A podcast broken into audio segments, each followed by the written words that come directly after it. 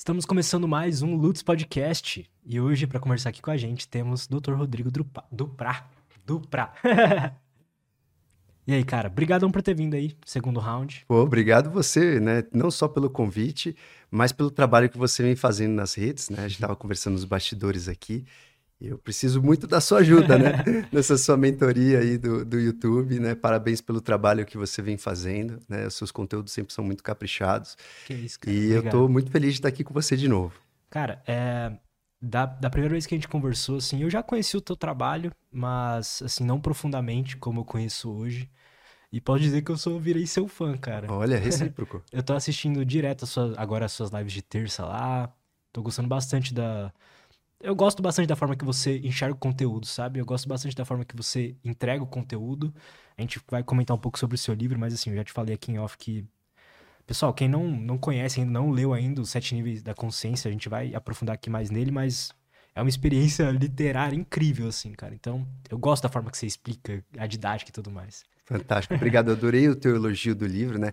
Acho que um autor receber o elogio que o livro é gostoso de ler é mais interessante do que aquele elogio, sabe? Ah, nossa, esse livro é muito bom, né? Muito, muito geral, mas quando você fala assim, cara, esse livro é gostoso de ler, é interessante porque além do conteúdo, a forma com que você expõe o conteúdo é muito importante para o leitor, né? Então eu costumo dizer, eu, eu sou um cara que eu tenho um pouco de impaciência, assim, por mais que as pessoas venham de fora, assim, não, nossa, o Duprá é um cara super centrado, um cara paciente, eu sou zero paciente, tipo, preciso me forçar a isso. Então, um livro muito, assim, monotema, monotom e que não tem uma dinâmica, cara, eu fico, eu, eu- eu preciso, assim, me concentrar muito para ler. Então, quando eu escrevi esse livro, eu fiquei pensando, cara, eu vou escrever um livro que eu gostaria de ler, entendeu? Que eu ficaria, assim, preso na página, sabe? Perfeito, cara. Nossa, eu senti é, uma fluidez grande lendo esse livro, sabe, cara? Eu, é, de experiências de leitura e de conteúdo, foi com certeza um dos melhores livros que eu já li, cara. Olha, Gostei que demais. fantástico. Obrigado aí, obrigado pela honra. Antes da gente começar, deixa eu só dar um recadinho aqui dos nossos patrocinadores. Tem um presentinho aqui pra você da Aí, Insider. maravilha! A Insider, ela faz essas é, roupas, né, mais tecnológicas, e são básicas em questão de cor e tudo mais, preta, branca, azul e tudo mais. Mas eles colocam muita tecnologia. Olha, Na aqui eu roupa, nunca né? tinha ganhado, cara. que fantástico. Esse aqui eu Esse nunca tinha bonezinho é legal, cara. Pô, a careca agradece, cara. Não, é verdade. Você sabe que, cara, onde tem sol, eu não saio ou sem chapéu ou sem boné. E se eu tiver sem chapéu ou sem boné, eu tenho que tirar a camiseta pra amarrar na careca. Porque queimar a careca, tipo, É horrível. É horrível, cara. Pô, eu, eu adoro a camiseta da Insider, bom demais. Eu adoro, obrigado aí. A Insider tá muito legal. Cara, a tecnologia não só tá muito legal. Tem uma coisa que eu gosto muito na Insider. você- não fica meio amassado, né? Você fica meio. Parece que você tá sempre bem passado. assim, É, né? Eu falo que, pô, quando você coloca cueca da Insider, short da Insider, camiseta da Insider, parece que tá pelado.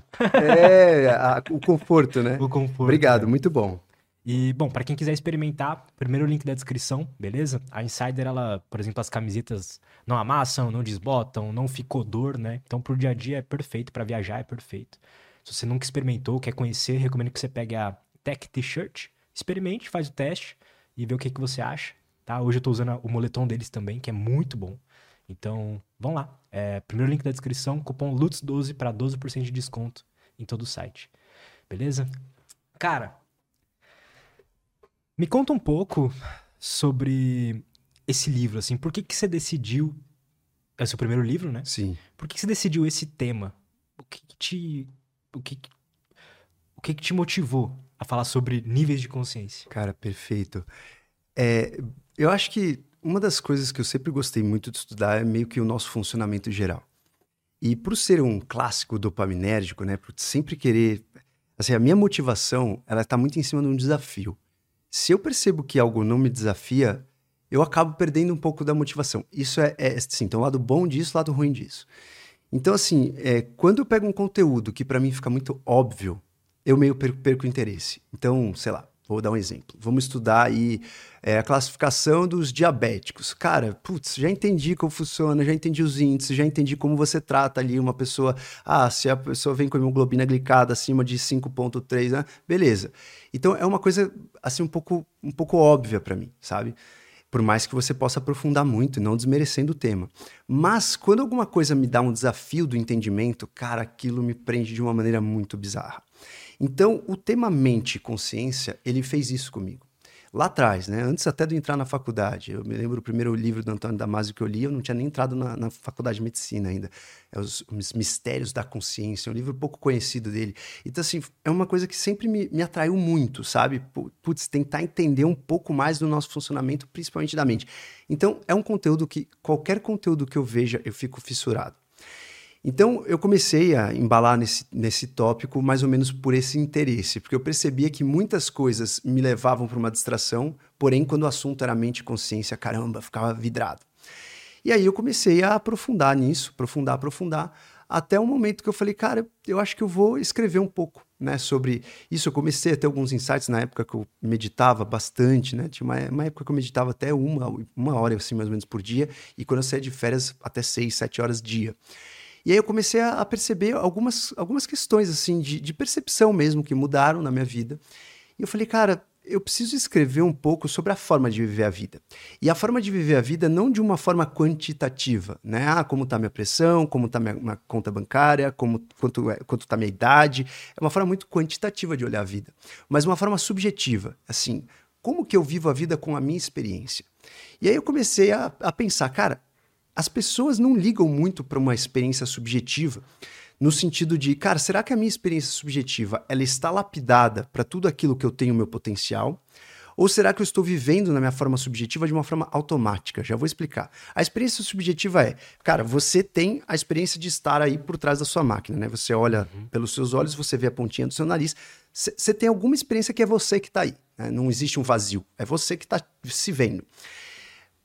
Essa forma de você viver a vida, de você estar se vendo, você pode se preocupar e falar assim, cara, eu vou tentar pegar todo o meu potencial e ter essa experiência mais refinada possível, ou eu posso nem ligar para isso, nem olhar para isso e simplesmente viver. Se você não liga para isso, se você fala assim, cara, vou só, só existir, muitas pessoas acabam derivando para uma sobrevivência, para viver nos prazeres. E aquelas pessoas que ainda saem disso acabam entrando até numa certa competitividade de poder para ganhar seu espaço e não percebem que isso é como se fosse uma corrente que te leva para esse caminho automática. Se a gente não olha para nossa experiência subjetiva, a grande maioria, poderia dizer mais de 90 e poucos por cento das pessoas, vão para esse caminho. Você vai viver para sobreviver, depois para reproduzir e depois para disputar poder, para arrumar o seu espaço e ser reconhecido. Então, quando você olha para essa experiência subjetiva e você fala, cara, eu vou entender um algo a mais e refinar essa minha experiência, eu entendo que tem coisas que eu preciso, eu entendo que são coisas essenciais e fundamentais, e existe uma corrente me levando para lá, mas se eu olho para isso, eu posso passar por, pelo lado da corrente e ter uma experiência mais refinada na minha vida e talvez contribuir um pouco mais com o mundo de uma forma um pouco mais eficiente ou talvez um pouco mais consciente. Então aí que tá. Se você deixa essas observações à deriva, você provavelmente vai cair em algum lugar desse caminho que você sempre vai caminhar para você. Ou continuar nesse mundo e, pô, putz, eu preciso ganhar o mínimo para sobreviver, preciso né, comer. Isso é essencial. Se você não tiver isso, obviamente você vai cair para esse lugar.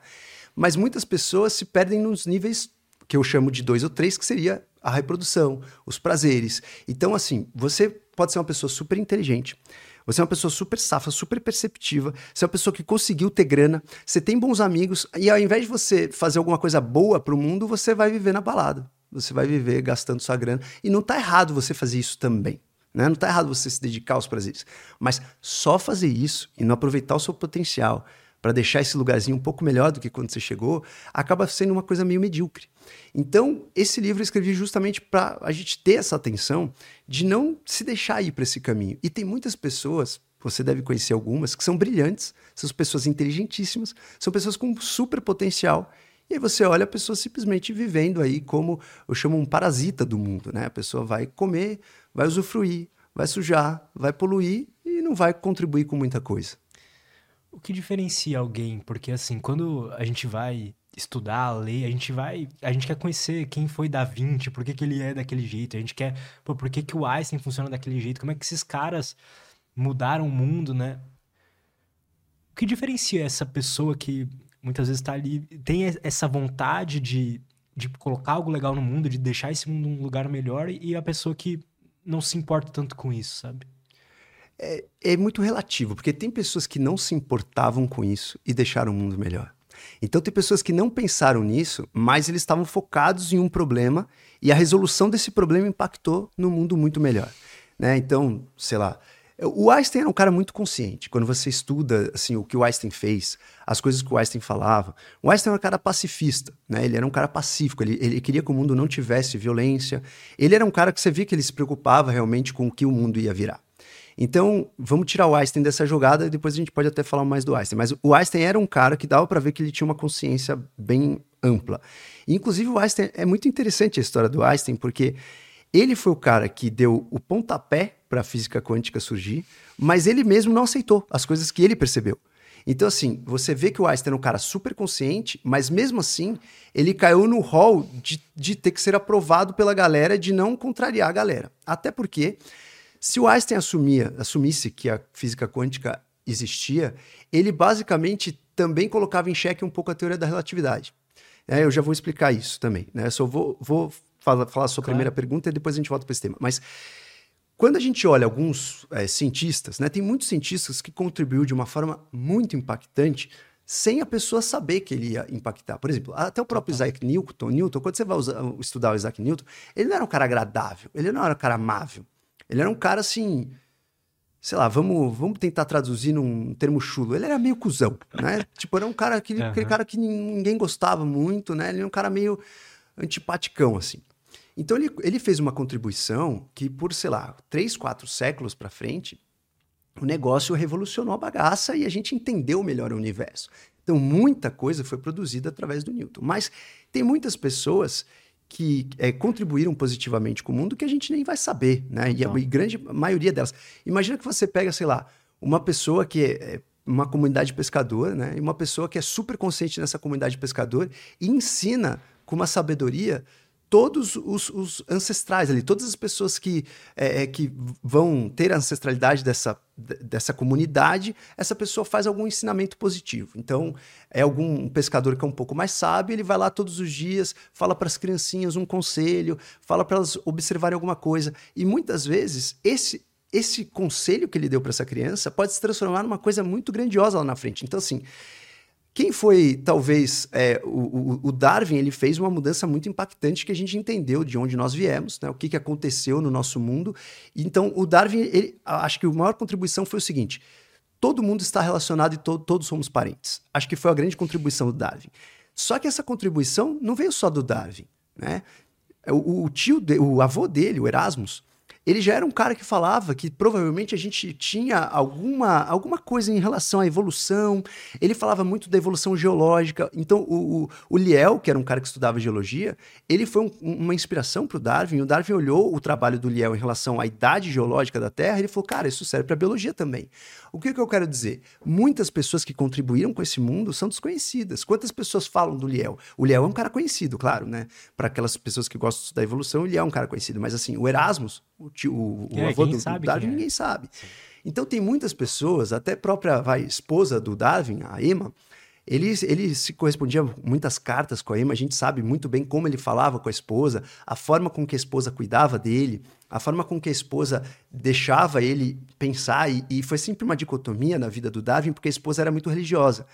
E o Darwin, para fazer a teoria da evolução, ele foi meio excluído né, da religião. Ele, Pô, cara, você não pode pensar que nós temos um ancestral é, com os primatas, porque a gente acreditava realmente na teoria bíblica da evolução, né? não na evolução, mas na teoria bíblica né? de Davi e tal, de, de, de Adão, de Eva e etc. Então, a esposa do Darwin ela era muito religiosa. Então, era um ponto que ele ficava pensando, cara, como que eu vou unir as coisas? Porque minha esposa acredita nisso. Ou seja, só o fato da esposa ter uma crença diferente colocava um cara, às vezes, numa zona de desconforto que fez ele ter aí mais comprovações do que ele estava falando. Estou dando um exemplo chulo aqui, né? Estou fazendo um brainstorm. Então, é, o que muda de uma pessoa que contribuiu para o mundo ou não, não é apenas a intenção. Mas se você tiver a intenção, com certeza você vai contribuir mais. Então você citou o, o, Da Vinci, né? Inclusive, é, um trabalho que eu citei recentemente sobre o Da Vinci, que eles questionaram, será que o Da Vinci tinha TDAH? E eles viram várias é, teorias que provavelmente o Da Vinci poderia ser um portador de TDAH, porque o cara nunca entregava nenhum na obra, né? Todo mundo que encomendava coisa com ele ficava pé da vida, porque o cara não acabava.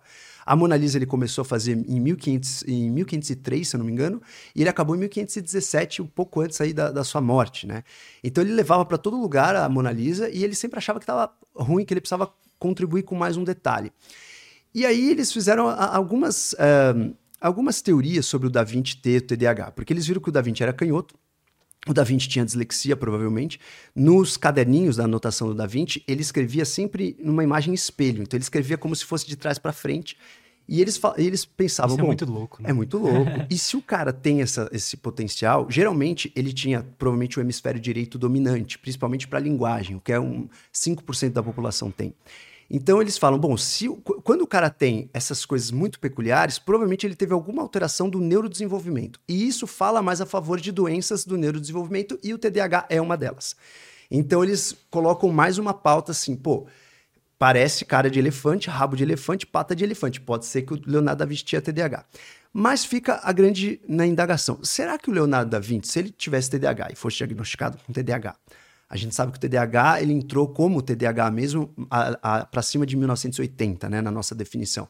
E no começo de 1900 a gente achava que o TDAH era um, nem existia, né? Tinha algumas crianças que eram um pouco mal educadas, tal, a gente não sabia muito o que que era. Aí, a partir da década de 60, começou assim: ah, isso aí pode ser um transtorno de hiperatividade, alguma coisa né, que a gente percebeu que existia um, um, grupo de pessoas que tinham essa tendência a não ter atenção. Mas a gente só cunhou o termo TDAH acima de 1980, ou seja, em 1500 a gente não tinha noção que era TDAH. E aí eu faço a seguinte né, provocação para você. Né? Você falou, cara, como é que a gente sabe se a pessoa quer contribuir ou não para o mundo? Vou imaginar a visão que a gente tem hoje. Se a gente olha o Leonardo da Vinci hoje, faz diagnóstico dele de TDAH e começa a meter estimulante no, Leonardo da Vinci, vamos pegar um, um Venvance, né, uma Ritalina, vamos pôr uma Ritalina no Leonardo da Vinci. Será que ele ia ter a mesma genialidade se ele tomasse Venvance que do que... A minha opinião é que não. Por quê? Eu acho que ele ia produzir mais, então em vez de ter feito poucas obras, ele ia ter feito muito mais do que ele fez. Ter feito e terminado, né? Começar terminado. Ter feito e terminado. Porém, existem muitos motivos que eu acredito que talvez isso poderia impactar na genialidade dele. Primeiro, se você é, equilibra esse TDAH do Leonardo da Vinci, primeiro, o TDAH ele te dá uma criatividade muito grande, porque pela, pela questão que você quer sempre ter uma dopamina a mais para você concluir uma tarefa, você muda de tarefa muito rápido. Quando você muda de tarefa muito rápido e pensamento muito rápido, você tem uma tendência a ter mais criatividade, porque a criatividade você linkar pontos que não estavam linkados. E quando você troca muito rápido a tarefa, você meio que sobrepõe algumas tarefas e fala, hum, cria uma parada nova. Então a criatividade, ela é impulsionada muitas vezes por essa tendência de você estar tá vagando. Quando você está muito concentrado, às vezes você não muda de tarefa, você não tem criatividade. Então, começa por aí. Eu acho que a criatividade dele ia diminuir. Eu acho que ele ia entregar mais trabalho e ter uma vida muito mais nobre. Se você pegasse a vida dele, ele ia ter mais grana, ele ia ser talvez mais reconhecido. Não que ele não era, tá? As pessoas sabiam que ele era fodástico, assim. Sabiam que ele era acima da média, só que ninguém queria encomendar nada com ele porque ninguém queria ficar né, de mãos atadas.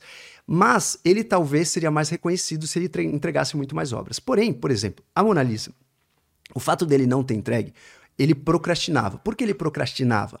Pode ser por excesso de preciosismo, pode ser pelo TDAH, a gente não sabe, é uma hipótese. Mas a gente percebe, por exemplo, que ele foi estudando a, a, incidência da óptica durante a vida. Então, ele não sabia muito sobre a incidência da luz e ele começou a perceber que conforme a luz batia, mudavam coisas no nosso rosto. E, por exemplo, o cara foi tão fundo nisso se você olhar a Mona Lisa, ela tem uma pupila diferente da outra no tamanho, porque ele estudou o tempo que a luz bate e que a pupila reage. Então o cara, ele noiou, tipo, no detalhe do detalhe do detalhe. E isso foi durante a vida, então ele foi ajustando a obra. Então quando você vê a genialidade da Mona Lisa, ela não foi feita em um momento da vida. Quando eu sentei aqui, você falou uma frase. Eu falei, pô, Lutz, você me chamou 10 da manhã para gravar esse episódio, tá de sacanagem. Aí eu falei, cara, a última vez que eu vim aqui, você falou que não gostava de trabalhar de manhã. Aí você falou, cara, de um ano para cá, eu mudei muito. Agora eu percebi que eu rendo de manhã, igual rendia à noite, só que eu acordo muito mais cedo e tenho uma vida mais saudável. Imagina que em um ano, você é outra pessoa. Imagina o Leonardo da Vinci com esse olhar crítico, e se ele tinha TDAH, ele tinha hiperfoco, com esse olhar crítico nas obras dele, depois de 10, 15 anos. O cara demorou 15 anos para fazer a Mona Lisa. Imagina ele depois de 15 anos, com o mesmo olhar, trabalhando em cima daquela obra, improvisando. Então, aquela obra ela virou basicamente a amostra da evolução da vida do cara. Sensacional. Então, se ele tomasse um Venvance, ele ia entregar essa obra em um ano. Então, fica a minha questão.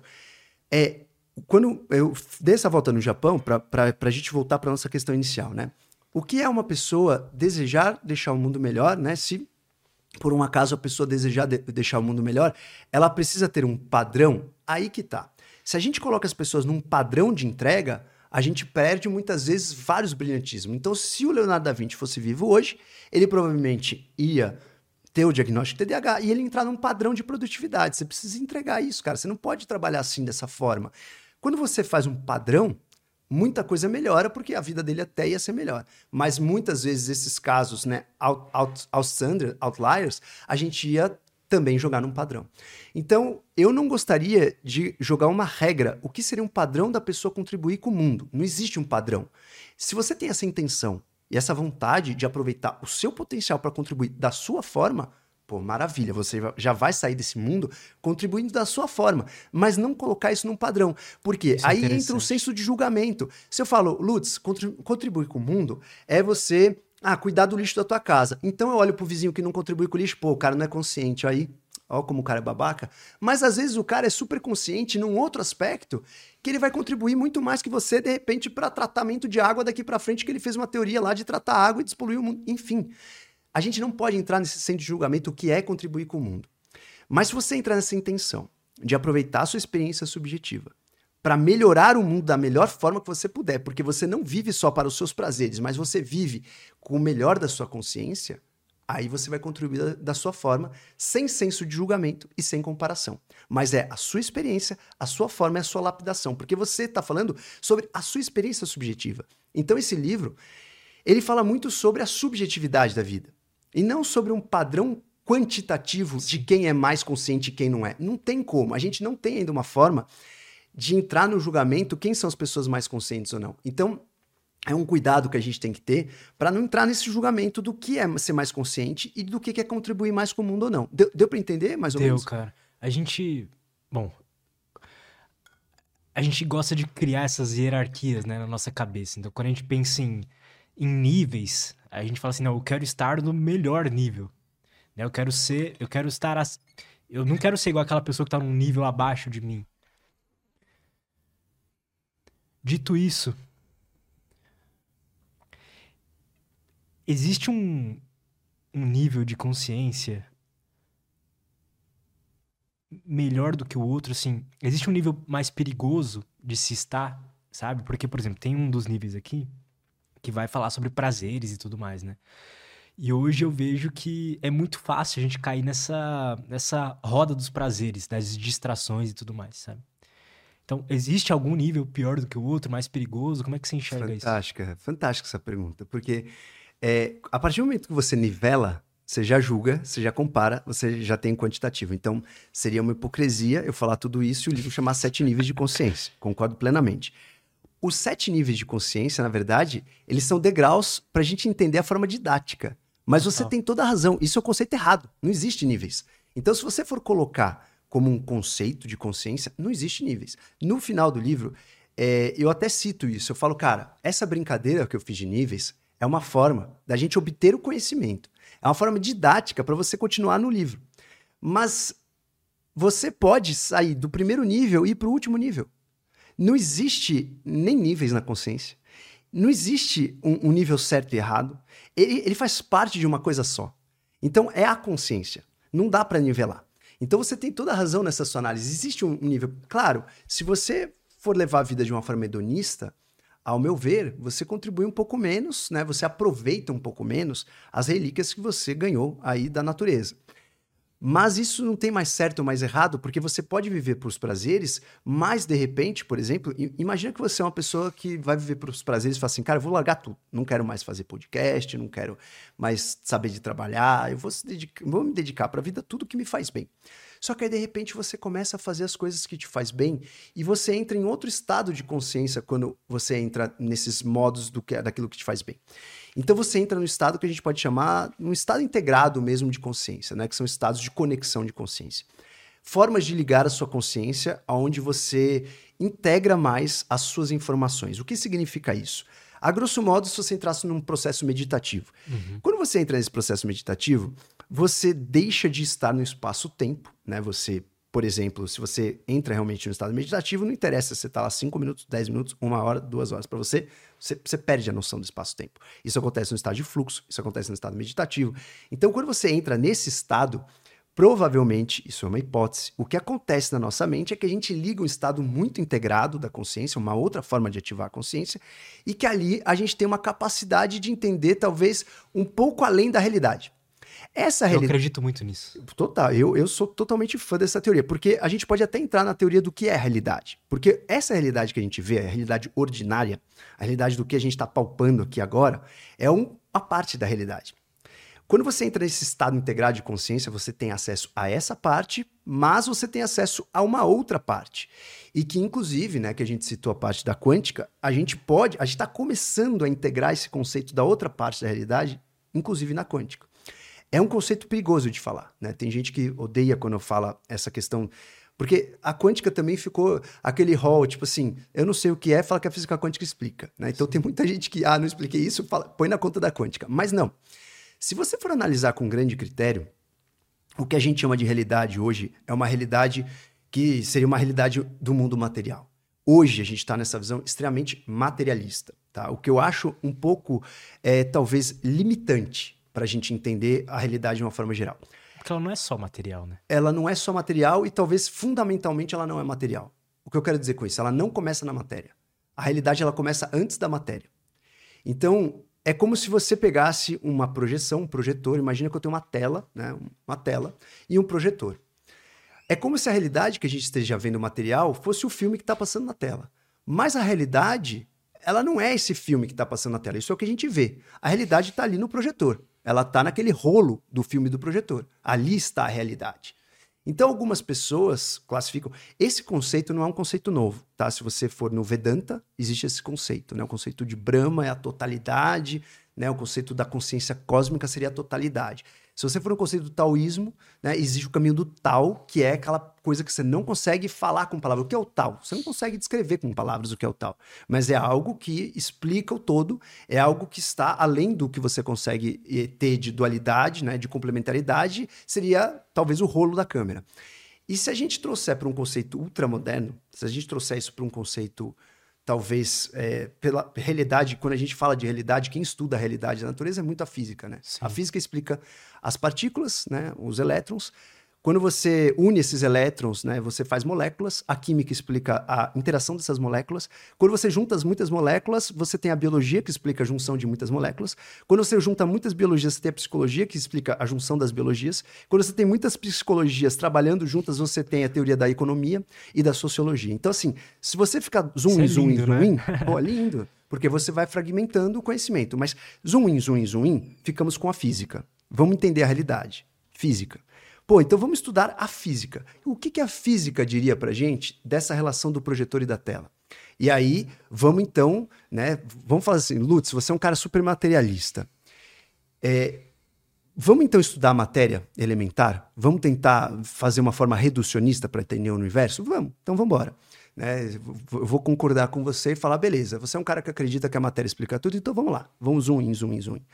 Então a gente dá um zoom in na matéria elementar. Matéria elementar, hoje que a gente sabe, é o átomo e as matérias subatômicas. Né? A gente tem hoje os quarks, a gente tem os elétrons, tem os prótons, os nêutrons. Então, vamos focar nessa matéria. Vamos tentar explicar o comportamento dessa matéria. Então a gente entendeu né, que cada vez mais a gente dá um zoom in e entende o comportamento das moléculas até chegar na matéria elementar. Vamos tentar ente- entender a realidade através da matéria elementar. Quando a gente vai estudar as moléculas subatômicas, elas já não se comportam mais como as leis do Newton. Elas, até então, a gente achava, o mundo macro, né? O Newton foi o primeiro cara que ele percebeu que a mesma força que faz a maçã cair no chão é a mesma força que mantém a Lua fazendo satélite na Terra. Ele foi o primeiro cara que entendeu isso. Ele falou, cara, é a mesma força. Então o Newton descreveu o nosso mundo macrocósmico. Ele, ele descreveu, né? Ah, se eu sei aqui onde está uma massa, um objeto, e eu sei exatamente qual é a aceleração dele, a velocidade, etc., eu posso calcular quanto, em quanto tempo ele vai chegar do caminho A para o B. Enfim, a gente descreve as coisas do mundo como a gente vê. Então Newton foi brilhante nisso. E quem começou, na verdade, esse caminho eh, dessa ciência moderna foi o Galileu. O Galileu ele, ele falou o seguinte: o que você não conseguir medir, torne-se dosável, né? medível. Aquilo que for medível, você tem que medir. E o que não for medível, você tem que arrumar uma maneira que seja medível. Então, o Galileu separou coisas que a gente pode medir e coisas que a gente não pode medir. O Galileu falou, cara, a gente tem que estudar essa realidade objetiva. O que, que eu posso medir? E aí ele pegou e falou assim, cara, a realidade qualitativa, que é assim, ah, por que, que você sente o, o gosto desse café como esse gosto que só você sente? Isso não me interessa porque isso não é, não é uma realidade objetiva. Ah, por que, que você sente aquele vermelho do pôr do sol? Isso não me interessa porque isso não é objetivo. Vamos estudar o que é objetivo, o que é medível. Então Galileu fez essa divisão. Tanto é que quando você vê, inclusive eu cito um experimento do Galileu no livro, que é um experimento que ele tá, ele fala assim, imagina que você está no navio e você vê, né, é, coisas passar, você vê uma bolinha, você vê um animal passando, você vai jogar um ping-pong, cara, você não percebe que o navio está em movimento. Para você, tudo aquilo é normal. Então ele começou a relacionar, tipo assim, pô, a gente está no movimento, pode estar num movimento na Terra e não percebe. Então o Galileu ele colocou é, uma referência de um observador único, como que ele observa a realidade. Quando o Galileu fez essa distinção entre quantidade e qualidade, a gente só focou em estudar a quantidade. E aí veio o Newton e falou assim: bom, agora vamos tentar entender as leis dessa quantidade. Então a gente sabia o que era matéria, o que é forma. A gente começou a relacionar essas moléculas de uma forma quantitativa, essas partículas de uma forma quantitativa, ok. Até chegar ao Einstein, o mundo foi feito dessa forma do Newton, que é uma forma bem simplista, uma mecânica que se chama mecânica clássica. Beleza, eu sei onde está tudo, só que a gente não, não tinha o conhecimento da matéria muito elementar. A gente tinha o conhecimento né, de um tudão, de alguma Ajudou coisa a mais gente a macro. desenvolver coisas na engenharia, né? E coisas mais práticas, assim. E a gente evoluiu muito com isso, né? Muito. E eu acho que a gente começou a, a, a entrar num terreno meio desconhecido com a, o eletromagnetismo, com Maxwell. Né? O, o Maxwell ele falou, cara, putz, a gente começou a perceber que tinha força elétrica, força magnética, ele juntou, falou assim, cara, Vamos chamar de uma coisa só, campo eletromagnético. Então ele começou a perceber que existiam algumas dificuldades da gente entender né, o comportamento de luz, o comportamento da eletricidade. Mas foi o Einstein que, que realmente deu o pontapé assim, para a gente modificar a nossa visão do mundo. O Einstein ele não ganhou o prêmio Nobel dele é, para a relatividade. Ele fez a teoria da relatividade especial em 1905 que ele realmente fez aquela, aquela fórmula, né? Energia, né? A energia é massa e aceleração. Só que ele fez essa, essa fórmula é, sem contar, é, sem aplicar essa realidade para, por exemplo, gravidade. Então ele foi uma teoria que ele chamou de relatividade especial. Em 1915 ele passou esse mesmo conceito para gravidade. Ele falou assim, cara, a força da gravidade ela é justamente uma curvatura do espaço-tempo. Então o que o Einstein percebeu? Ele fez um experimento muito parecido com o Galileu. Tá? O Einstein ele falou assim: o Galileu fez o experimento do navio. O Einstein fez o experimento. Imagina que eu estou parado numa plataforma, né? E aí tem dois focos de luz, eles acendem ao mesmo tempo. Bum! Eu estou parado no meio da plataforma. Eu vou enxergar essas luzes simultânea. Mas imagina que tem um cara passando no trem, tá dentro do trem, perto da velocidade da luz. Quando ele está perto da velocidade da luz, não tem como ele ver essa luz chegando nele ao mesmo tempo que essa, porque ele está indo na velocidade da luz em caminho dessa luz. Então como que ele vai, cara, se é o máximo que a gente consegue atingir, é a velocidade da luz, ele, ele determinou isso, ele falou, cara, a maior velocidade que a gente consegue atingir é a velocidade da luz. Então a velocidade é fixa. Então a única coisa que a gente pode ter para a distância ser diferente é que o tempo é móvel. E ele uniu essa unidade de espaço-tempo. Espaço-tempo virou uma coisa só. E aí ele percebeu que a, a gravidade poderia ser uma curvatura no espaço-tempo. Então a gravidade seria uma curvatura no espaço-tempo. Einstein determinou isso. Só que o Einstein não ganhou o prêmio Nobel pela relatividade. Ele ganhou o prêmio Nobel por estudar a, a fotodinâmica, ele estudar alguns fótons. E o Einstein, tanto o Einstein quanto o Planck, que era um outro cara que também estudava essa parada de fótons e elétrons, etc., eles perceberam que quando você olha para uma luz, a luz até então, a gente olhava como uma onda. Quando você olha para uma luz e você começa a tentar medir o movimento dos elétrons, você vê que não existe, principalmente matematicamente, não existe número quebrado. Você não consegue, ah, é meio, é meio elétron ou meia, meia, meio, é meio número. Você não consegue ter um número quebrado, são números inteiros. E eles falam, bom, se isso passa por um experimento de uma onda, então a onda ela não vem contínua, igual a gente acreditava no Newton. A onda vem em pacotes, porque são números inteiros. E eles falam, vamos chamar isso então de quantums. Então a gente percebeu que a luz, ela não é uma onda só. Quando você vai dosar e medir a, a unidade mínima da luz, qual é a unidade mínima da luz? Ela vem em pacotinhos de energia. E esses pacotinhos seriam os fótons. E aí eles falaram: bom, alguma coisa está errada nessa bagaça, porque a gente vê a luz como uma onda. Beleza, o Einstein deu esse pontapé. Só que depois, quando ele provou a teoria da relatividade, ele não falou mais nisso. Ele deu esse pontapé. Chegaram os caras um, um pouco mais cabreiro com esse pontapé que ele deu. Falou, cara, interessante isso, né? Você vê uma parada que antes a gente via como onda, a gente vê agora como partícula. Pô, como é que, como é que fica, né? Como é que a gente né, faz a realidade? O que, que é realmente essa bagaça? É uma onda ou é uma partícula? E aí eles começaram a fazer alguns estudos com as partículas elementares, com os elétrons.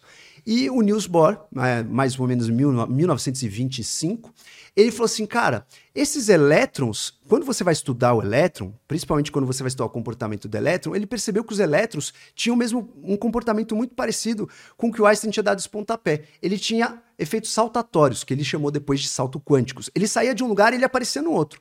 Aí, cara, como que o elétron sai de um lugar e vai para o outro sem a gente ter continuidade nisso. Aí ele chamou um pupilo dele e falou assim, cara, e tenta entender essa bagaça aí, que foi o Heisenberg. E o Heisenberg, ele era um cara prodígio. Ele tinha seus 23 anos quando ele entrou nesse problema. E aí ele foi, né, meditar ali num, num, lugar bem perto da natureza, pensar no problema, até que ele resolveu o problema. Ele falou, cara, eu já sei, eu entendi o que acontece. Como a gente pega um elétron, ele está num lugar, de repente ele está num outro, e a gente não sabe onde esse elétron vai estar tá, enquanto a gente olha para a onda, ao invés de eu estabelecer um único número, que é a posição, que até então no Newton era, cara, eu calculei a posição inicial, uhum. eu tenho um único número. Né? Eu tenho a posição inicial certa desse negócio. Mas, cara, num elétron eu não tenho a posição inicial.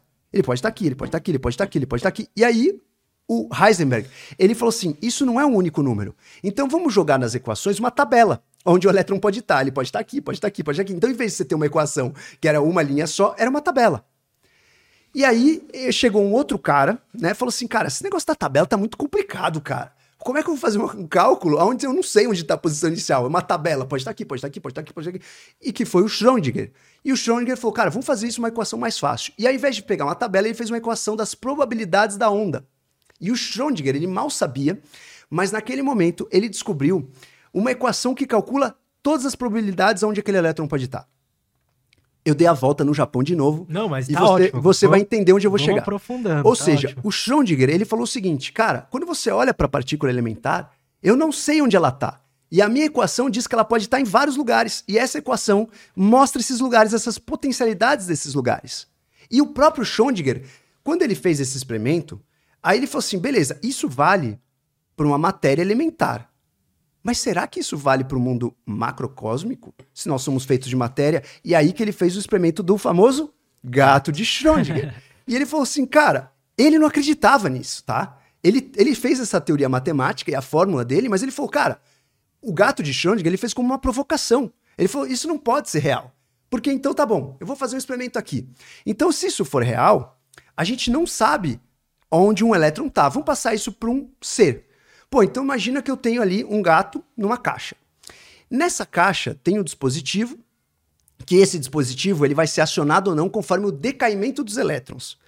E se os elétrons, a posição dos elétrons é incerta, isso aí pode ter decaimento ou não. Se tiver um decaimento X, esse material radioativo que vai decair, ele libera um gás de cianeto nessa caixa e o gato morre ou não. Ou seja, ele pegou uma coisa que era atômica e passou para o mundo macro, macrocósmico. Se os átomos funcionam assim, e eles funcionam de uma maneira incerta, se por um acaso eles funcionam de uma maneira incerta, eu não sei como eles funcionam, o gato pode estar vivo ou morto. Ele imaginou um dispositivo uhum. para relacionar o micro e o macro. Uhum. Então ele fez esse experimento. O gato de Schrödinger não é um gato só.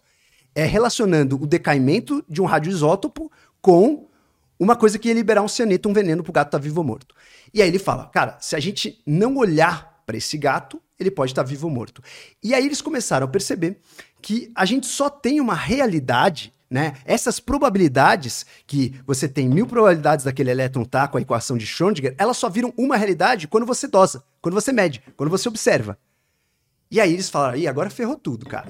Inclusive existe uma frase, né? Se você Caralho. acha, se você não fica espantado com a física quântica, você não entendeu. Né? Todo mundo que entende, e aliás, quando você entende, é que realmente você realmente vê que não dá para entender nada mesmo. Né? Então é uma coisa muito louca. E aí, quando a gente é, olha para esse, esse experimento de Schrödinger, a gente fala assim: beleza, o, rato, o gato pode estar vivo ou morto, né, conforme a probabilidade. Mas isso, eles falaram, não, não pode ser que isso seja viável. Isso não é real, numa, não, não tem como isso ser palpável na realidade. E aí eles falaram, beleza, vamos tentar entender isso como realidade. O Niels Bohr e o Heisenberg, eles fizeram o famoso pensamento, né, ou a, a, teoria, ou a filosofia, que a gente chama de filosofia de Copenhague. Uhum. Eles determinaram, naquele momento ali, entre eles, que a física quântica não explicava o mundo real. A, a, o pensamento, né, a filosofia de Copenhague deixou a física quântica dogmática no ponto teórico. A física quântica é teórica, cara. Isso não explica a nossa realidade. A física quântica é teórica. Então eles partiram eles passaram um lápis e bateram o um martelo. Cara, a gente entendeu que isso tudo acontece na partícula elementar, mas isso é tudo teoria e não explica a realidade. Então, quais são os conceitos principais aí, os pilares, né, que a gente falou até agora? O princípio da incerteza, que o Heisenberg percebeu que existe probabilidades, né? A gente não consegue saber onde um elétron está. Princípio da incerteza. E eles perceberam é, que existe é, esse elétron, ele não só a gente não sabe como ele está, que quando ele está no fenômeno quântico, ele, ele pode estar em dois lugares ao mesmo tempo, o que a gente chama de sobreposição. E para finalizar, eu acho que a mais fantasmagórica né, dos pilares da física quântica, que isso que o Einstein quase surtou quando ele ficou pensando, ele cara, é uma coisa que batia muito, você já vai entender o porquê, que é a teoria do entanglement. Então, na, na física quântica, na mecânica quântica, a gente tem a incerteza, não sabe onde o elétron está, a gente tem essa sobreposição, o elétron pode estar em diversos estados ao mesmo tempo, e a gente tem o que a gente chama de entanglement, emaranhamento. A gente tem um comportamento muito similar de duas moléculas que estão conectadas, independente da distância. Então, se tiver uma molécula aqui, uma molécula na Lua, se elas estiverem com emaranhamento quântico, se elas estiverem com coerência quântica, você mexe em uma, a outra responde igual. Então, eles perceberam, por exemplo, né, em duas partículas, se uma tem o spin para cima, a outra obrigatoriamente vai ter o spin para baixo. E se essa você põe o spin para cima, a outra põe o spin para baixo. Então você modifica uma molécula modificando outra. E esse é um efeito fantasmagórico. É como se existisse uma, uma homeostase ali ou não? Não podemos chamar de homeostase, é como se existisse um emaranhamento, como se essas moléculas fossem um conjunto de uma unidade. Mas elas estão sempre buscando um equilíbrio ou não? Não, não, não é equilíbrio, é como se elas estivessem conectadas. Tá. tá? É, se elas estivessem conectadas. Então, por exemplo, um relógio quântico, é um relógio que você alinha ele aqui, ele vai estar tá alinhado do outro lado do mundo, independente de você por fio, por nada, eles estão, eles têm aí esse, esse, esse basicamente essa, essa conexão quântica das moléculas mesmo. E você já vai entender as consequências disso. Mas o Einstein ele falava assim, cara, isso não pode ser verdade, porque lembra no meu experimento da relatividade, o Einstein falou, cara, a, a, velocidade máxima é a velocidade da luz. Então, como é que eu mudo uma coisa aqui e, simultaneamente, independente da distância, mudo uma coisa ali se a velocidade máxima é da luz? Esse evento não pode ser simultâneo, porque a velocidade máxima é a velocidade da luz. Então, se tivesse alguma informação que está aqui para chegar aqui, o mais rápido que ela poderia chegar é através da velocidade da luz. Que já é muito rápido. Que já é muito rápido, mas, mas não é instantâneo. Mas o Einstein falou, não pode, isso não pode acontecer. Então, tem variáveis ocultas aí, tem alguma coisa que a gente não está explicando. E o Einstein fez o um experimento com o Podolsky, que é um experimento muito fantástico mental. O Einstein era foda, cara. Ele era muito foda. Porque ele fazia alguns experimentos mentais, assim, que você ficava, cara, ficava fritando, sem precisar de um laboratório, sabe? Então o Einstein falou assim, cara, se isso for verdade, então vamos partir pelo princípio, vamos, vamos imaginar que eu tenho uma lata de tinta verde. E eu dou para um químico para ele entender e derivar essa tinta verde. A gente sabe que o verde vem do azul com o amarelo. Então eu dou para um químico e falo assim, cara, descobre quais, qual cor que veio esse verde, qual azul e qual amarelo. E aí, obviamente, depende da tonalidade do verde, você tem um azul mais escuro ou um amarelo mais claro, né? Então, se você tem um verde X, o verde é fixo. Esse verde aqui, ele só pode ser feito com um azul. Se, se eu souber esse verde e você me der o azul, obrigatoriamente o meu amarelo vai estar tá fixo. Só um amarelo vai poder combinar com aquele azul para formar esse verde nessa tonalidade. Deu para entender? No, total. Então, beleza. Eu peguei uma lata, uma lata de tinta verde, te entreguei a lata de tinta verde. Beleza? Você é um químico e falou assim: Ó, oh, Dupra, eu derivei aqui, aqui eu tenho duas latas, uma que ficou azul e outra que ficou amarelo.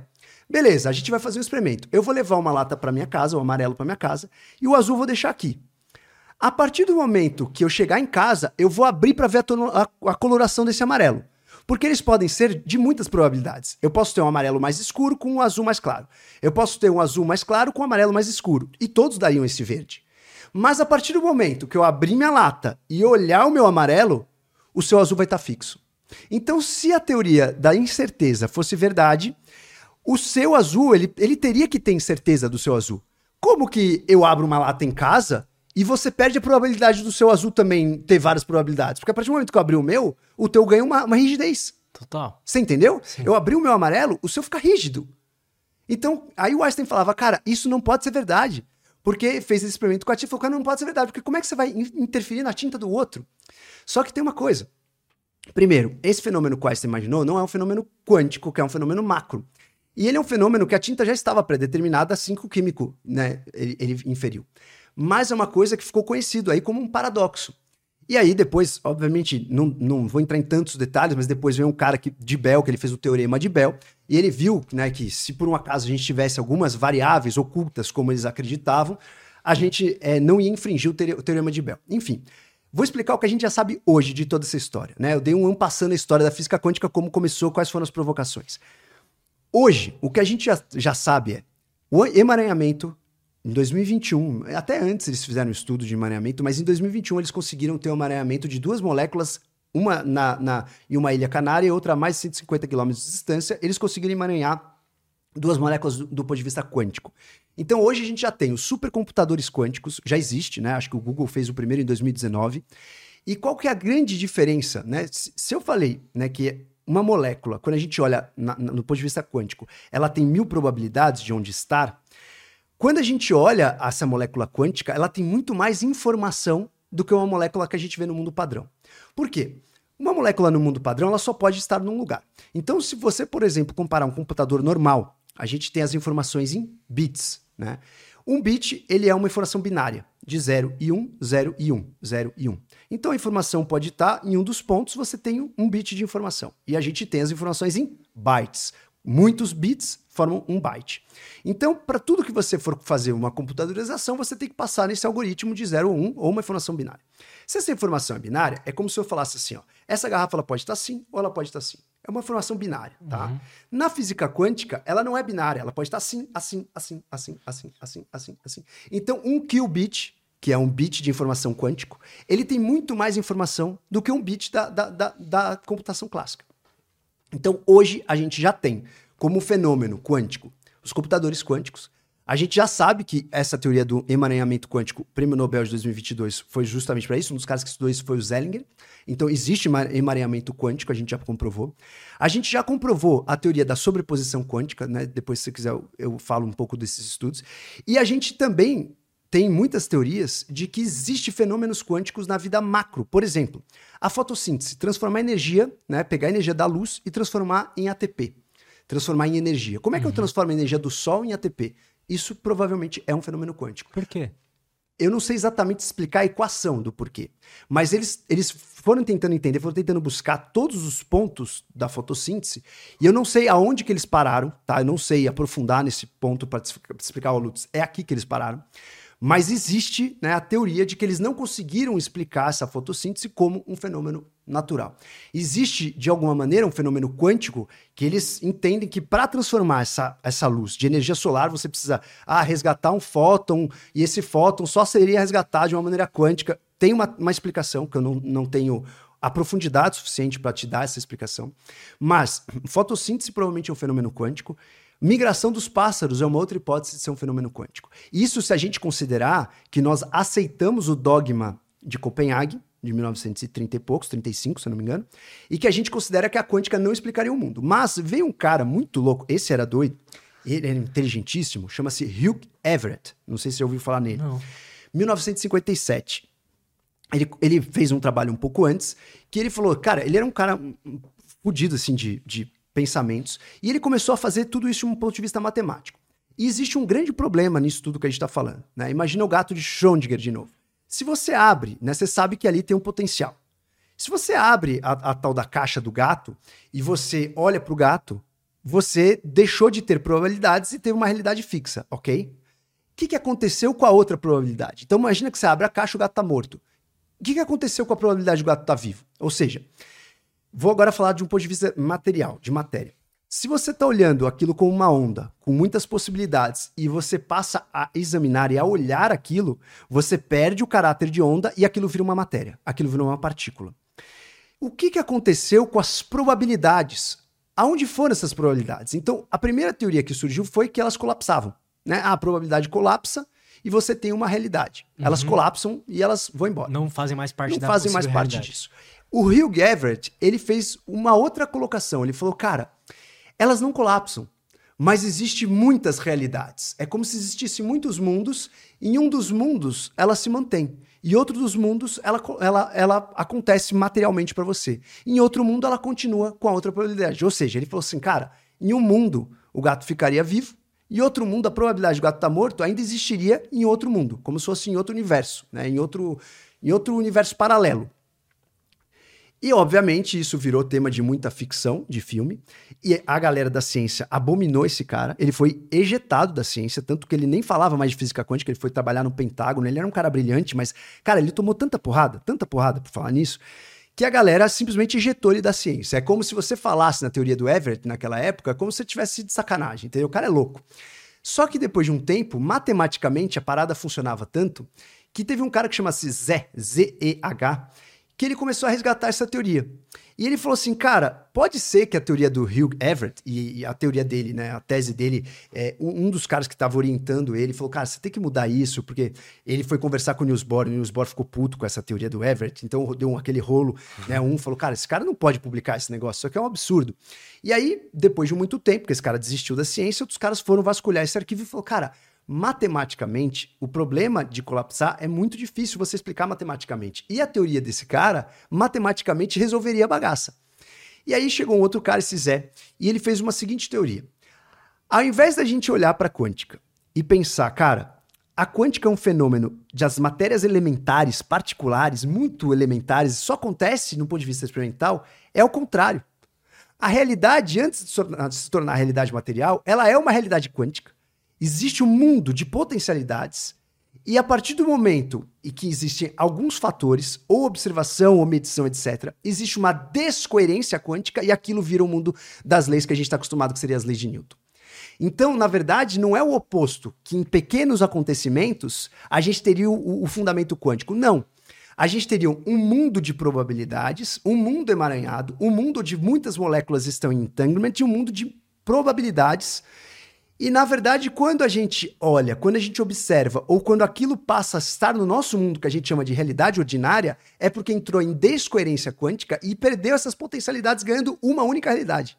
Então, na verdade, o mundo antes do mundo ser a matéria, ele existiria nesse mundo de probabilidade quântica. Aí eu volto para sua pergunta que a gente estava falando do que era a realidade, né? A gente explicou todo esse tempo para voltar ali. Cara, e, faz sentido de certa forma, né? Cara, para mim faz super sentido. E a gente ainda não entrou no relacionamento disso com a consciência. E aí, isso tudo que eu tô falando são hipóteses, tá? Que eu tô fazendo com você que não existe isso, tá? A galera que tá olhando, isso não é científico, a gente tá fazendo um brainstorm aqui, tá? Não, não tem nada comprovado disso, tá? Muita coisa que eu falei tá comprovado, né? Essas, essas coisas que eu tô citando, esses caras, né? são caras que passaram a vida estudando isso. Mas, quando esse cara falou essa, essa questão da descoerência, é muito interessante, que ele falou assim, cara, se por um acaso você olha por um experimento, você mediu, né? Então aquilo lá está com probabilidades. Você está olhando a parada, é uma onda, né? Uma onda ela pode estar tá em vários lugares, o elétron está em vários lugares. Você abriu a cortina, mediu, bum, entrou em descoerência quântica, as mil probabilidades ali, pela fórmula de Schrödinger, viraram, virou uma. Virou a matéria que a gente conhece. A matéria, as leis de a Newton. Realidade. As, a realidade, as leis de Newton, a lei da relatividade do Einstein, etc. Só que aí a gente põe mais um, um tempero nesse Nendê. A partir do momento que eu falei para você que a gente precisa medir, observar ou dosar para a gente ter a descoerência quântica e ter aquela realidade que a gente conhece, que, que precisa ser feito para essa medição? Será que se eu colocar uma câmera, isso já era uma medição? Será que isso precisa de uma consciência? Será que eu preciso de um olhar de um ser humano? Será que um animal poderia fazer essa descoerência? Como a gente faz isso? Será que eu só faço de medir e até o Roger Penrose, ele percebeu que algumas coisas entrariam nessa descoerência com o tempo. Algumas coisas demorariam um trilhão de tempos para entrar nessa descoerência, mas ela entraria com o tempo. E outras coisas, se você dosar o medir, ela já entra na descoerência e já vira uma, uma mecânica clássica. Então, será que, por um acaso, aí é uma outra teoria, a consciência poderia ser a interface da gente entrar na descoerência? Faz sentido, né? Então, é, esses caras, eles realmente entraram nesse embate. O Niels Bohr. Ó, aí olha que doideira. O Einstein começou com essa teoria né, da foto, foto dos, dos fótons serem é, partículas. O Einstein e o Planck. Inclusive, o Planck fez uma coisa que eu acho muito fodástico na matemática. O cara criou a constante de Planck. Tipo assim, olha, olha, olha a viagem. O cara criou uma constante que ele entendeu o tamanho dessas moléculas que seriam os envelopes dos fótons, que é 6.62, 6,62 vezes 10 a menos 34, elevado a menos 34. Esse seria o tamanho desse fóton. Então ele fez essa constante, e aí eles perceberam que é o seguinte: que se você é, pegar uma fórmula, né? Você tem. Quando você quer calcular aonde uma molécula está, você tem que calcular a posição e o movimento. Né? Uhum. Né? São coisas que você, para você calcular onde a molécula está, é a posição dela inicial e como ela se movimenta, beleza? Beleza. O movimento vai seria o que a gente chama de momento, que a gente poderia relacionar aí de a velocidade disso, né, com a posição, com a massa. Então a gente percebe que quando você multiplica a posição pelo momento, e você faz isso de uma forma newtoniana, você pode inverter e multiplicar o momento pela posição, vai ser igual. Uhum. Só que quando você faz isso de forma quântica, lembra que a quântica é uma tabela, não é um número fixo. E quando você põe na tabela, quando você muda a ordem, não é igual, porque a tabela não vai cair no mesmo lugar. Então, esse o Planck, eles, eles mostraram que a fórmula, a diferença de você inverter quem que você olha primeiro, se você vai, se você vai olhar para a posição ou se você vai olhar para o movimento, a diferença disso é uma fórmula que traz é, se eu não me engano, é menos raiz quadrada, é uma raiz quadrada de 1 vezes é, a fórmula de Planck dividido por 2π. Tipo assim, o fato de você inverter a ordem com que você olha para a bagaça, eu vou olhar primeiro para o movimento ou vou olhar primeiro né, para posição. A forma que você olha para parada, se você olha primeiro para o movimento é uma coisa, se você olha para a posição é outra. E a diferença disso seria explicado pelo Planck. Ou seja, o Planck também fez essa constante que agora é usado para tudo. E o Einstein, ele deu esse pontapé inicial. Só que olha que louco, o Einstein ele nunca aceitou a teoria da física quântica. Ele sempre achou, tanto que ele falou a famosa frase, Deus não joga dados, ele falou para o Niels Bohr. E ao mesmo tempo, o Niels Bohr, ele aceitou que a física quântica era só um experimento que não era realidade. Então, o Einstein ficou puto com o Niels Bohr. Uhum. O Niels Bohr ficou puto com o Hugh Everett e com os outros que falaram que a física quântica explicava a natureza. Então, cada um vai ficando puto com o outro e contribuiu muito. Então, volta para nossa posição inicial. Uma pessoa às vezes contribui em uma coisa, às vezes tem um insight, e muitas vezes ele vira o conservador daquilo. E aí ele vai, ele vai impedir, de certa forma, do negócio evoluir, até que, né? É, o próprio Planck, ele fala, cara, uma grande teoria, uma nova teoria é, científica, geralmente ela nunca vai ser refutada e aceita pelos oponentes. O que acontece é que os oponentes morrem e aí a teoria vai ser aceita pela nova geração. Né? E, inclusive, o próprio Niels Bohr falou uma frase muito interessante ele falou, cara, as, as verdades menores, as verdades simplistas, elas têm como oposição a falsidade. Mas as grandes verdades têm como oposição outra grande verdade. Então, quando a gente entende que muitos desses conceitos são complementares, a gente começa a tentar, pô, vamos, vamos entender o que é a realidade e o que, que a gente enxerga como realidade desse mundo, o que, que nossa mente faz como realidade. Então, vamos voltar para aquele conceito do projetor e da tela, tá? Agora vamos fazer um resumão de tudo. Na tela, a gente teria a, a física material, a física newtoniana. E no projetor a gente teria as possibilidades quânticas. Então vamos imaginar que você está vendo uma zebra e uma onça na tela. No rolo de câmera, a zebra e a onça estão juntos. Eles fazem parte de uma coisa só. Porque eles têm um entanglement, eles estão emaranhados. Então, quando você analisa a realidade dessa maneira, você volta para o conceito dos velhinhos sábios lá, o conceito do tal o conceito do Brahma. O conceito da, monístico, né? Que a gente enxerga o universo como uma coisa só. E, inclusive, o Hood Everett, quando ele falou dos multiversos, não é que cada universo é, é, é, ele é praticamente uma coisa só, é uma coisa separada, ele é como se fosse uma coisa só. Todas as múltiplas realidades que ele descreveu, na verdade, facilitam você entender a bagaça como uma coisa conectada. E todos viemos do mesmo lugar, né? Todos viemos do mesmo lugar, e nesse conceito quântico, tudo que está antes dessa realidade material estaria entrelaçado, estaria interligado. Então seria um conceito monístico, né? E tem vários filósofos que, que adotaram o um conceito monístico. E aí, quando você olha para a consciência, tá, mas do pra, o que, que isso tem a ver, cara, com a consciência? Né? O que, que isso tem a ver com o tema que a gente está falando? Muitas pessoas negam em a gente olhar a física quântica e falar isso existe na nossa biologia. Mas Hugh Everett, esse Zé, os supercomputadores quânticos e os últimos. Cara, se você pegar de 1996 a 2016, existiram seis prêmios Nobel, né? Eu não me lembro todos eles o, o motivo, mas seis prêmios Nobel que foram dados para pessoas que explicaram fenômenos quânticos na vida macros, macroscópica. Ou seja, tudo está levando a a gente entender que a física quântica não era como o dogma de Copenhagen falava que era só para uma paradinha ali específica para um experimento no laboratório, mas que explica muito coisas da nossa natureza. E aí tem o, o próprio Roger Penrose, ele foi um cara que Ele começou com umas teorias, será que a quântica realmente impacta no cérebro e tal?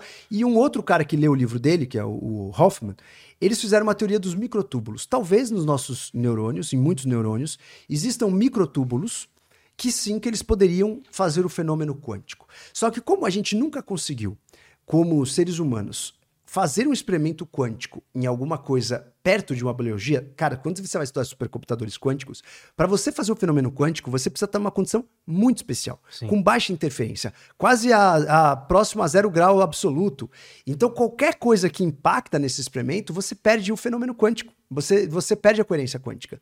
Então, a gente fala assim, cara, não é possível que isso seja viável acontecer no nosso corpo biológico.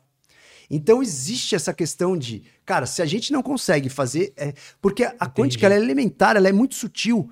Então eles acreditam e falam assim, cara, não dá para isso para isso fazer parte de um funcionamento macro, entende? Então existe esse embate, esse embate extremamente moderno, mas ao meu ver, eu concordo, né? Eu, eu acho muito, né? Nem concordo, mas eu acredito muito que esses, esses ganchos, né? De, do Hoffman, do Penrose, etc., possam talvez dar uma probabilidade da gente um dia explicar realmente o que acontece com a consciência em relação ao fenômeno quântico. Porque se eu olho para um experimento e eu modifico o experimento, pode ser que realmente a nossa experiência subjetiva, a nossa consciência, seria como se fosse uma, entre, uma interface mesmo, como se ela fosse um, como se ela fosse o projetor para a gente determinar o que é a realidade pré-material e o que é a realidade material. Então é como se ela pudesse ter, talvez, algum funcionamento de ser essa interface. Se a gente for falar da vida e da experiência de estar vivo, é isso, né? A realidade só é o que a gente consegue perceber, né? Sim, e, e em termos você diz do quê? De... de... Essa teoria que você disse agora, ela, ela se torna real quando a gente leva em consideração que a, a, a vi... o filme que está passando ali, a vida que a gente está percebendo ela é a única coisa real para cada um de nós, sabe? Essa sua visão seria uma visão que a gente chama de idealismo, né? A realidade ela existe na nossa mente, não propriamente na matéria. Um materialista não ia curtir muito essa sua definição, porque ele fala assim: "Não, cara, se você não existir, esse tripé vai continuar aqui". Então, será que esse tripé está na sua percepção? E se fosse assim, claro, é, existem muitos argumentos para falar que o que você falou é verdade, tá? Muitos. Então existem os idealistas que defendem isso que você está falando a ferro e fogo, tá? E é difícil de refutar um idealista, não é tão fácil. Mas eu já vou falar mais ou menos a minha percepção. Mas o materialista fala assim, cara, não é possível tudo estar na mente. Porque se você pega uma pessoa que tem uma dissonância com a realidade, vamos pegar um esquizofrênico. Ele acredita na realidade dele que ele está tocando a mão de Jesus. Ele está tocando a mão de Jesus? Na realidade dele, ele está. Mas se ele virar para você e falar assim, cara, você vai ter que vir comigo porque eu tô tocando a mão de Jesus e você vai ter que dedicar a vida comigo que ele tá me falando isso. Você vai acreditar nele? Não. Então, você parte do princípio que cadê a realidade? Aonde está a realidade? Na subjetividade dele ou na sua? Então, será que toda a realidade é individual? Então a gente não teria uma realidade coletiva? O que, que separaria o delírio de uma realidade? Você entendeu? Então é um pouco complexo. Não é fácil, é, não é fácil refutar um bom idealista. Existe uma realidade, então. Mas coletiva. o materialista fala assim, cara, existe uma realidade além da mente. E eu vou te falar já o que eu acredito, tá? tá. Porque é o seguinte, aí o idealista, vou imaginar você o idealista. Aí eu falo assim, eu vou imaginar que eu sou um materialista. Eu falo assim, ô Lutz, cara, a realidade é material, velho. Aí você vai falar assim, não é possível que seja material. Porque antes da matéria, né, você existe ali alguma coisa antes da matéria. Né? Se ela fosse puramente material, eu ia reduzir, reduzir, reduzir, chegar na matéria mínima e até o demônio do Laplace, que eu reduzo tudo e explico a porra toda. Né? Então eu reduzo, ponho no computador algoritmo e sei tudo o que vai acontecer. Né? Só que quando você olha para a matéria elementar, é tudo uma probabilidade. A, até a física quântica poderia estar no determinismo também, através das probabilidades. Né? Isso, o determinismo ou não, não, não vem a questão nesse ponto. Mas se você olhar para a matéria elementar, ela não é uma coisa só, ela é uma probabilidade. Então a realidade, ela não existe como uma matéria. Ali é um potencial. Então, uhum. um materialista, quando você reduz, reduz, reduz, reduz, ele perde o argumento, porque, cara, antes da matéria existem probabilidades, potencialidades. Então, justamente, eu, eu gosto de unir essas duas coisas. Pra Por isso que eu acredito também. muito no panpsiquismo. O panpsiquismo significa é, a consciência é fundamental. Ela vem antes de tudo. Ela vem antes da matéria. Ela é mais fundamental do que a matéria. Algumas pessoas olham o panpsiquismo e tentam levar o panpsiquismo para aquilo que a gente chamava de animismo, quando antes aí da, da Grécia Antiga, até na época da caça da coleta, no começo aí dos grandes pensamentos filosóficos, na era pré-socrática, a gente acreditava muito né, no animismo, que tudo tem vida, na pedra e etc. Então, quando eu falo panpsiquismo, as pessoas aí falam, ah, ah, tá bom, pra, a pedra então tem consciência. Não é isso. Primeiro a gente precisa entender o conceito de consciência. Então, o porquê que eu acredito no panpsiquismo? Porque ele resolveria tanto o problema do materialismo quanto do idealismo. E o idealismo ele pode ser panpsiquista, e o materialista ele pode ser panpsiquista. Mas, ao meu ver, a consciência seria fundamental. O que, que seria fundamental na consciência? O que seria primeiro consciência? Consciência é você ter a básica é, informação de que existe ali uma, um, um ser, né? de que você é, tem uma presença, de que existe é, uma unidade que significa ter alguma coisa. Então, o, o cérebro da consciência significaria ter aí o, o mínimo de informação de que a, aquela formação seria, significa você. Né? Quando a gente passa para um conceito de consciência, muitas vezes a gente leva para um conceito muito antropocêntrico. A gente olha de um ponto de vista como se eu fosse o homem olhando para aquilo. Uhum. Então a gente fala, ah, consciência é aquilo que eu sei que eu sou eu, que eu posso. Uhum. Mas não é assim. A consciência, na verdade, ela seria uma troca de informações que entre essas partes de informações existe uma relação causal intrínseca e que se eu tirar uma parte disso, aquela informação desmorona. Então vou imaginar que eu tenho três átomos aqui, tá? Se eles trocarem informações o suficiente para que se por um acaso essas informações, o todo seja maior do que as unidades, as informações do todo seja maior do que a unidade, e se eu reduzir uma parte eu perco essas informações, ali eu tenho fluxo de consciência. Deu para entender ou não muito? Eu vou explicar melhor. Explica então. de novo. Tá bom, vamos lá. É, os reducionistas, eles acreditam que toda vez que eu reduzir tudo, eu vou explicar tudo. Sim. Mas para os sistemas muito complexos, eu não consigo explicar tudo reduzindo. Porque Total. quando você reduz, você perde informação. Então, quando você tem uma rede de informações, imagina que eu tenho aqui é, várias, vários pontos aqui, que, que as minhas mãos seriam pontos, tá? E que cada um desses pontos, eles ejetam informações de todos os lados, tá? Existem informações feed forward, existe informação feed backward, existe informação vindo de todo lado um para o outro, tá? E que se por um acaso eu tiro uma peça da parada, blum, desmoronou, eu perdi a informação como um todo. E se você olhar peça por peça, eu não vejo nada. Eu vou te dar um exemplo de um carro. Imagina que você olha o carro, você vê o carro funcionando. Se eu tirar peça por peça do carro e te der, você não vai entender como aquela bagaça vira um carro. Você vai falar, cara, isso aqui não serve para nada. Mas a hora que eu unho todas as peças, eu posso de um ponto A para o ponto B. Então, é mais ou menos isso, tá? Isso é um conceito um pouco impreciso, esse exemplo que eu te dei, mas só para você ter uma noção geral. Então, tudo que tiver uma informação, onde eu troco tantas informações, e esse sistema complexo tem mais informações do que cada sistema simples isolado, uhum. eu tenho um sistema integrado tá? De informações. Então imagina uma câmera. Uma câmera, uma lente, ela é feita de milhares de pontos de lentes. Eu não me lembro como chama isso. Tem um nome. É, é, tipo fótons, eu não me lembro como chama. É, existe um nome para a unidade da lente da câmera. Se por um acaso eu quebro algumas, as outras continuam funcionando.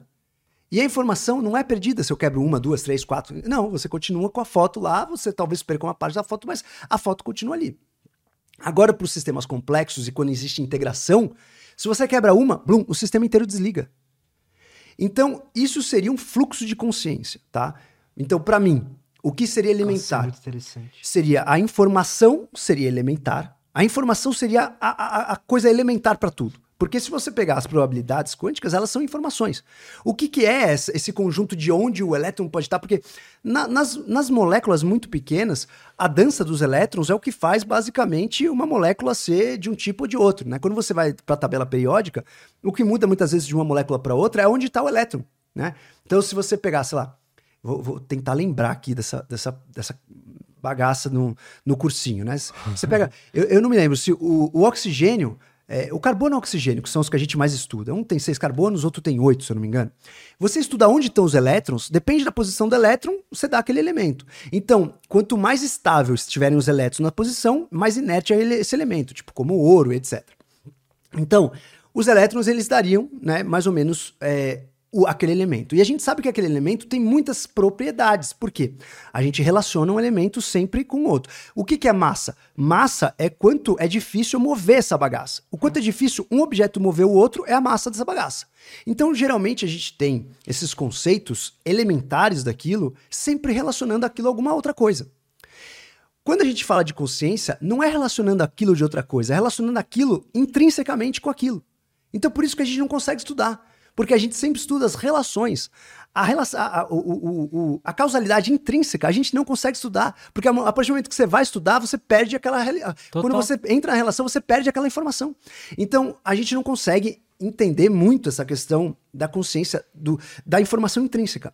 Mas, se você for entender, estudar a, o elementar do elementar do elementar da, da partícula, da da, da, parte mecânica, da parte material, existe rede de informações antes da matéria.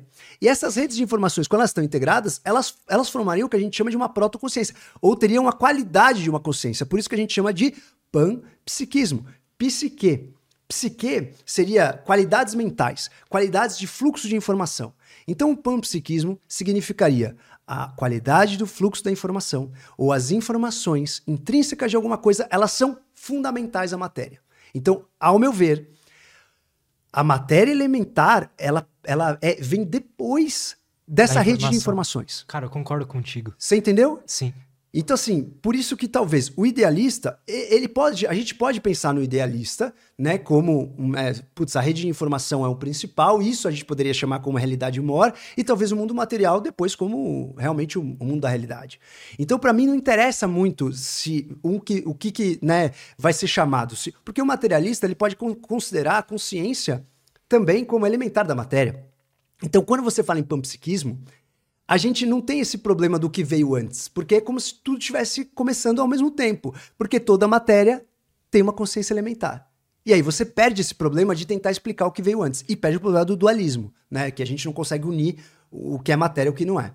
A impressão que eu tenho é que a gente tá tentando estudar o universo, a, o comportamento das coisas a partir de uma abstração num nível muito alto. Então, por exemplo, quando a, gente, quando a gente vai estudar ciência da computação, por exemplo, né? Existem níveis de abstração, né? Então, quanto maior é o nível de uma linguagem de programação, mais, uh, mais eu consigo bater o olho e entender o que está dizendo ali. Uhum. Quanto mais a gente vai baixando esses níveis de abstrações, vai chegando na linguagem de máquina e vai chegando a, a, na linguagem de máquina em 0, 1 e binário e tudo mais. E a gente consegue colocar abstrações em cima para ir entendendo. A minha visão, a minha opinião, e, inclusive, eu recomendo aquele livro ali para você. Chama A Informação, do cara que escreveu o Caos. Sabe o. Do James? James? Eu tô lendo esse livro. É? Que legal, cara. É o, aquele com a capa toda escritinha? É. Esse livro é fantástico, cara. eu tô lendo hoje. justamente ele. É James Blake, né? Uhum. É fantástico legal, esse livro. Cara. Fantástico, fantástico. Eu tô quase no final dele. muito hoje. bom, cara. Muito bom. Então, esse livro é, cara, totalmente em sintonia com o que a gente tá falando aqui, cara. É como se existisse um, um código-fonte do universo, né? Exato. Exato, é exatamente isso. Essa informação, essa. Existe um. É como se existissem regras rodando ali, e quando a gente vai analisar a, a, a menor matéria que a gente tem, as partículas, elas seguem um comportamento, mas qual que é a, a instrução? Né? Qual é a instrução que elas estão seguindo, né? É perfeito. E, e essa teoria da informação é muito interessante, porque, cara, esse cara, e, pô, parabéns, porque, cara, não é todo mundo que gosta desses desse livros aí, animal, cara. pô, eu, tô ligado que você gosta desses assuntos, mas esse livro é uma relíquia, cara. Eu, eu, quase eu vejo pouca gente. Eu nunca ouvi ninguém falar desse livro. É, eu nunca ouvi ninguém falar, cara. E coincidência, a gente tá lendo o mesmo livro, o mesmo cara. Livro, doideira, né? Não, coincidência, pô, animal. E assim, esse livro, ao meu ver, ele explica exatamente o ponto que a gente acabou nessa discussão. A gente parou no ponto da informação. E esse livro seria a continuidade desse assunto. Então, é, cara, o que é então a informação se ela é elementar? Teve um cara também que fez um exemplo bem legal, né, para a gente observar o mundo de uma forma interessante, que é o Max é, Tegmark. E ele, ele, ele fez uma comparação do mundo seguinte: o sapo e o pássaro. O sapo, ele é aquele que ele está vivendo numa realidade da mecânica clássica. Ele está vivendo na nossa realidade. E o sapo, quando ele vive nessa realidade, ele não tem noção da realidade mole. Ele não sabe nada, porque ele está vendo a realidade do chão, ele está vendo a realidade que a gente vive aqui do mundo material, do tempo, de você não chegar atrasado, de você viver nessa matéria. E o pássaro, ele vê o todo. O pássaro vê as probabilidades quânticas todas. Ele vê o mundo como um só. E ele vê tudo como tudo emaranhado, né? Com tudo como fazendo parte de uma coisa só. Você mexe numa coisa, mexe na outra, com é, múltiplas possibilidades. Nenhum dos dois teriam acesso aos múltiplos mundos do Everett. Porque os múltiplos mundos seria quando o sapo tem acesso à realidade do pássaro e ele entra numa decoerência, então o outro mundo vai ter um outro sapo. Então o pássaro, ele vê tudo como um todo, ele não vê as ramificações do mundo. E o sapo, ele também não vai ver as ramificações do mundo. Então essas ramificações de probabilidades, elas só aconteceriam do ponto de vista, vai, meio que virtual. Elas não seriam uhum. vistas nem para um e nem para o outro. E essa relação da decoerência é muito interessante porque se a gente entra numa decoerência, mas antes a gente era probabilidades, o que acontece então com a passagem, com a morte? Se por um acaso a nossa vida no core da realidade, ela não é a matéria, a matéria é uma forma da gente ver a realidade, ela é uma parcialidade da realidade, significa que quando eu morrer, eu perco a, o acesso a essa parcialidade. Mas provavelmente na realidade quântica, ela é não local. Não existe espaço-tempo. Inclusive, o próprio Einstein ele não assumia isso, né, do, do ponto de vista quântico, mas quando ele perdeu um amigo dele, ele escreveu uma carta para a esposa e falou assim: Nós sabemos que essa vida. Eu não lembro as palavras, tá? Mas nós sabemos que essa vida é uma passagem, mas que muito provavelmente existe um algo muito maior do que isso e que as leis do espaço-tempo não vão agir. Então, é o último capítulo desse livro, que eu explico justamente esta teoria da imortalidade. E isso é legal, Lutz, essa, isso tudo que a gente está falando é muito bacana porque, ao meu ver, a gente está um estágio muito pronto, muito próximo de explicar religiosidade, espiritualidade e ciência ao mesmo tempo. Por quê? Cara, se a gente tá falando. A gente, o tempo todo aqui a gente tá falando de conceitos científicos. Em nenhum momento a gente tá falando de coisas esotéricas. A gente tá falando, trazendo nomes de pessoas realmente que estudam a bagaça bem a sério. Né? E obviamente. E a gente tá dando nossas hipóteses. Tá dando hipóteses, fazendo brainstorm. Mas o a sério, ele também é um conceito relativo. Para alguns, o Everett é um fanfarra. Para outros, o cara é um gênio. Então, o conceito do a sério é relativo. Mas quando a gente analisa dessa maneira, entende as leis do universo desse ponto de vista que a consciência é fundamental existe algo muito crucial que durante o tempo da humanidade a gente teve um break, que é você se sentir parte do todo. A partir do momento que você entende que a consciência é fundamental e que existe uma realidade monística, uma realidade unitária por trás de tudo, você percebe que a natureza é você, que o outro é você, que você está inserido no meio que também está interagindo com você, mesmo que antes de você ter acesso a essa realidade, você faz parte desse todo. E isso faz muita diferença com a forma com que você vai ver o mundo. Essa questão de não estar no tempo e no espaço faz você viver a vida de uma outra maneira. E você não vai precisar, talvez, seguir algum dogma religioso para você entender que você faz parte de um todo. E isso a gente perdeu a partir do momento, a gente acreditava bastante nisso. Quando você pega os estoicos, eu sei que você gosta também bastante dos estoicos, os estoicos eles tinham muito esse conceito. Na época ali dos estoicos, o próprio Platão era um cara monístico antes até, ele era um cara monístico. Era um cara que acreditava que existia um todo antes de tudo. E a partir do momento que a gente teve né, a ascensão da igreja, que trouxe muitas coisas boas, porque foi necessário organização, tem uma hora que a proporção da, das, das pessoas ficaram, ficou tão grande as cidades começaram a ficar tão repletas que a maneira mais fácil de organizar todo mundo e não ter caos era através dos dogmas religiosos, que você colocava moral, você não deixava o tio ter filho com a sobrinha, você não deixava as pessoas ficarem né, num, num poligamismo louco e muitas pessoas ficarem, muitos homens que não estavam no topo da cadeia ficarem sem casar. Então existiam muitas coisas boas de organização que a religião trouxe, mas ela trouxe uma coisa, um dogma que você teve que se adaptar a uma história. E principalmente pelo catolicismo, o que o catolicismo fez muito bem para a humanidade em muitos aspectos, mas em, em, uma forma dogmática, principalmente quando a gente perdeu a separação entre Estado e religião, ali quando a, a queda do Império Romano, a gente teve aí um, uma confusão, né? O, o, os papas, o, a religião começou a tomar conta de que era o Estado. O Estado virou religião. Então a gente perdeu aquela separação de religião cuida então da galera, da moral, desses conhecimentos, e o Estado cuida do Estado. Não, cara, ali se perdeu e a religião, a religião foi confundida com poder. Nesse momento, a gente brecou todas as possibilidades da gente encarar o mundo de uma forma monística, porque através de muitos religiosos, eles a religião é muita interpretação. E depende da interpretação que você dá para a bagaça, você não permite outras visões. E muitos religiosos, eu não estou dizendo todos, viam o mundo de uma forma dual. É tipo assim, existe o céu, o inferno, e você ou vai para o céu ou vai para o inferno. Não existe uma totalidade, você tem que escolher. Ou você vai para o céu ou você vai para o inferno. Não faz parte de todo mundo de todo. E o cara que não fala a mesma coisa que eu falo, ele vai para o inferno. Então existe uma separação grande, né? um dualismo gigantesco. E a gente foi perdendo esse conceito de que tudo pertence a uma coisa só, de que tudo está relacionado antes das potencialidades num conceito único. E, obviamente, dentro desse, desse período que a gente pode chamar da Idade Média, né? desde, desde ali quando a gente começou a jogar o Império Romano para a capital da Constantinopla, né? Que a gente começou a ter o, o imperador Constantino tirou a sede do Império Romano é, do Ocidente e a gente começou a ter o Império Bizantino. A gente está falando de 330.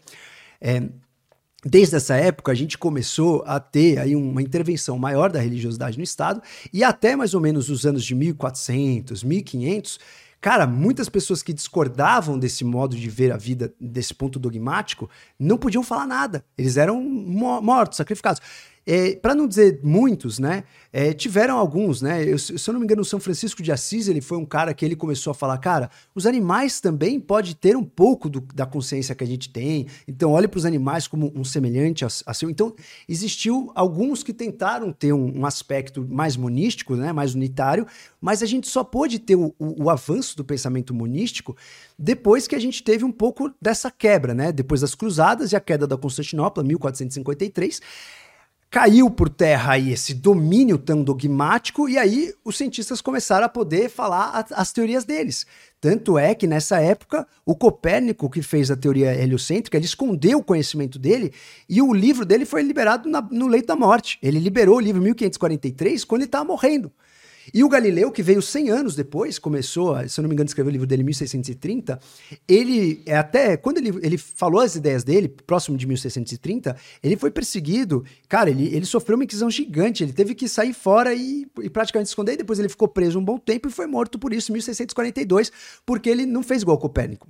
Ele, o, o, Galileu, ele foi o, o, cara do telescópio que realmente confirmou a teoria heliocêntrica do Copérnico, e isso era muito crítico, né, para a religiosidade na época do Copérnico, porque eles falavam, não, a, a Terra é o centro do universo. Então quem, quem discordar disso Está refutando toda a minha teoria aqui, que eu, que eu tenho a teoria do paraíso e do inferno. Então, qual é que o Sol pode ser o centro de, desse nosso sistema planetário? Não pode ser, tem que ser a Terra. Quando o Copérnico falou isso, a sorte é que ele morreu, ele não sofreu retaliação. Mas quando o Galileu ele olhou com uma lupa ali, um telescópio, ele falou: não, o Copérnico estava certo, ele viu irregularidades na Lua, ele viu que realmente o, o modelo do Copérnico era esse. Ele foi perseguido e foi morto pela Inquisição.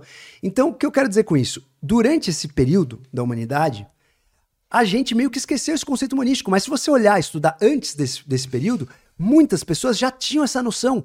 O Platão falava isso, o taoísmo falava isso, os filósofos chineses falavam isso, os filósofos do Vedanta falavam isso. Então, assim, existe um conhecimento que vem dessa época que foi esquecido nesse momento, né? Que é o conhecimento que tudo é um, faz parte de um todo, esse conhecimento, a partir desse momento que a gente começou a ter o pensamento não religioso, um pouco mais científico, entrou na era da ciência aí com o estreante Galileu, a gente entrou num conhecimento também um pouco mais material. Por quê? A gente ficou segurando todo tipo de conhecimento. Claro que teve muito avanço também durante a Idade Média, não que não teve, teve, né? Inclusive, é, muitas teorias, eles, eles foram até é, sendo levadas pelos muçulmanos, pelo Islã. Então, várias teorias a gente conseguiu avançar. Mas muita coisa a gente não podia muito nem falar e nem pensar. Sim. Quando quebrou esse ciclo, a gente voltou a olhar para a matéria de novo. E a gente esqueceu um pouco. Claro, existiam muitos é, filósofos, inclusive Leibniz, que era contemporâneo do Newton, e ele era um cara também super matemático, ele era um cara monístico. Então, quando você vai estudar o pensamento da galera e o entendimento da realidade, que é isso que a gente está fazendo aqui, né? Fazendo uma prospecção da realidade, você vê que durante a humanidade, muitas pessoas tiveram esse mesmo insight essa mesma percepção, só que os caras não sabiam nada de física quântica. E aí você fala, tá, mas como é que os caras fizeram isso?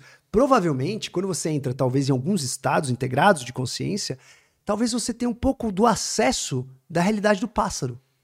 Em vez de ter só a realidade do sapo, você tem um pouco, um pouco, um pouco da leitura da realidade do pássaro. E aí você tem uma noção de integração. Tanto que quando você faz uma experiência psicodélica, muitas vezes, quando você pergunta para as pessoas qual é a percepção que você. Cara, eu tive a percepção que ah, eu não vivo no tempo, que o tempo não importa, que eu faço pois parte é, do todo. Sim. É a mesma é a mesma coisa. Então a gente pode estudar isso de uma forma científica, como a gente fez há, há pouco tempo atrás, falando das formas, das probabilidades, da matemática, etc.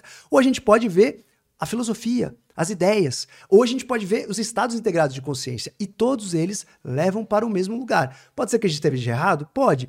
Mas esse modelo é um modelo mais simplista. E segundo Oakham, Oakham Guilherme de Oakham, que foi um, um, um frade, ele é um cara que fez um, um conhecimento, uma, uma, frase, assim, um, um alicerce do conhecimento, a gente pode quase chamar de um axioma. Né? Não é um axioma, mas ele, ele poderia ser quase um axioma, que seria uma verdade universal. Ele falou assim, cara, toda vez que você tiver muitas hipóteses para explicar algo, a hipótese mais simples ela vai estar mais próxima da realidade.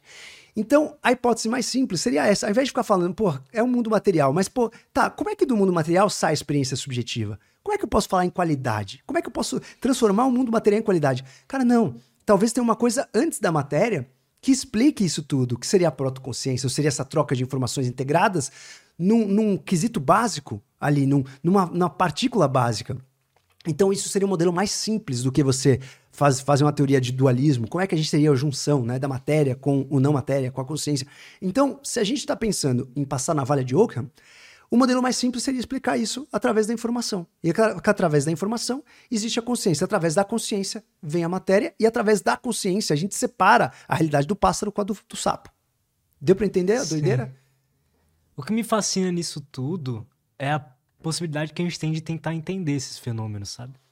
Do ser humano, principalmente, eu acho. Não sei se os outros animais têm isso também, mas o ser humano tá tentando é, entender essas leis, essa, os fenômenos do universo, as leis da natureza.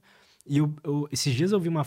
Faz um mês mais ou menos que eu vi essa frase e isso não sai da minha cabeça, que é a busca que a gente tem que ter como ser humano, uma busca, digamos assim, entre aspas, final, ao invés de tentar buscar poder sobre as outras pessoas, é tentar buscar poder so, sobre a natureza, sabe? Buscar poder sobre os funcionamentos disso tudo e talvez se aproveitar disso. Então, sei lá, se a gente descobrir uma forma de uma energia quase que infinita e barata, é a gente entendendo como as leis ali estão funcionando, a gente está se aproveitando daquilo ali. Né? A gente já faz isso. Já né? meio que faz isso, exato. Bom, a gente não. Cê, pegar, a gente estava falando da física quântica. Eu falei para você, 1925, 26, aquela porradaria, né, Newsboard, etc. Quando estourou a guerra, estava numa época tre treta aí, né?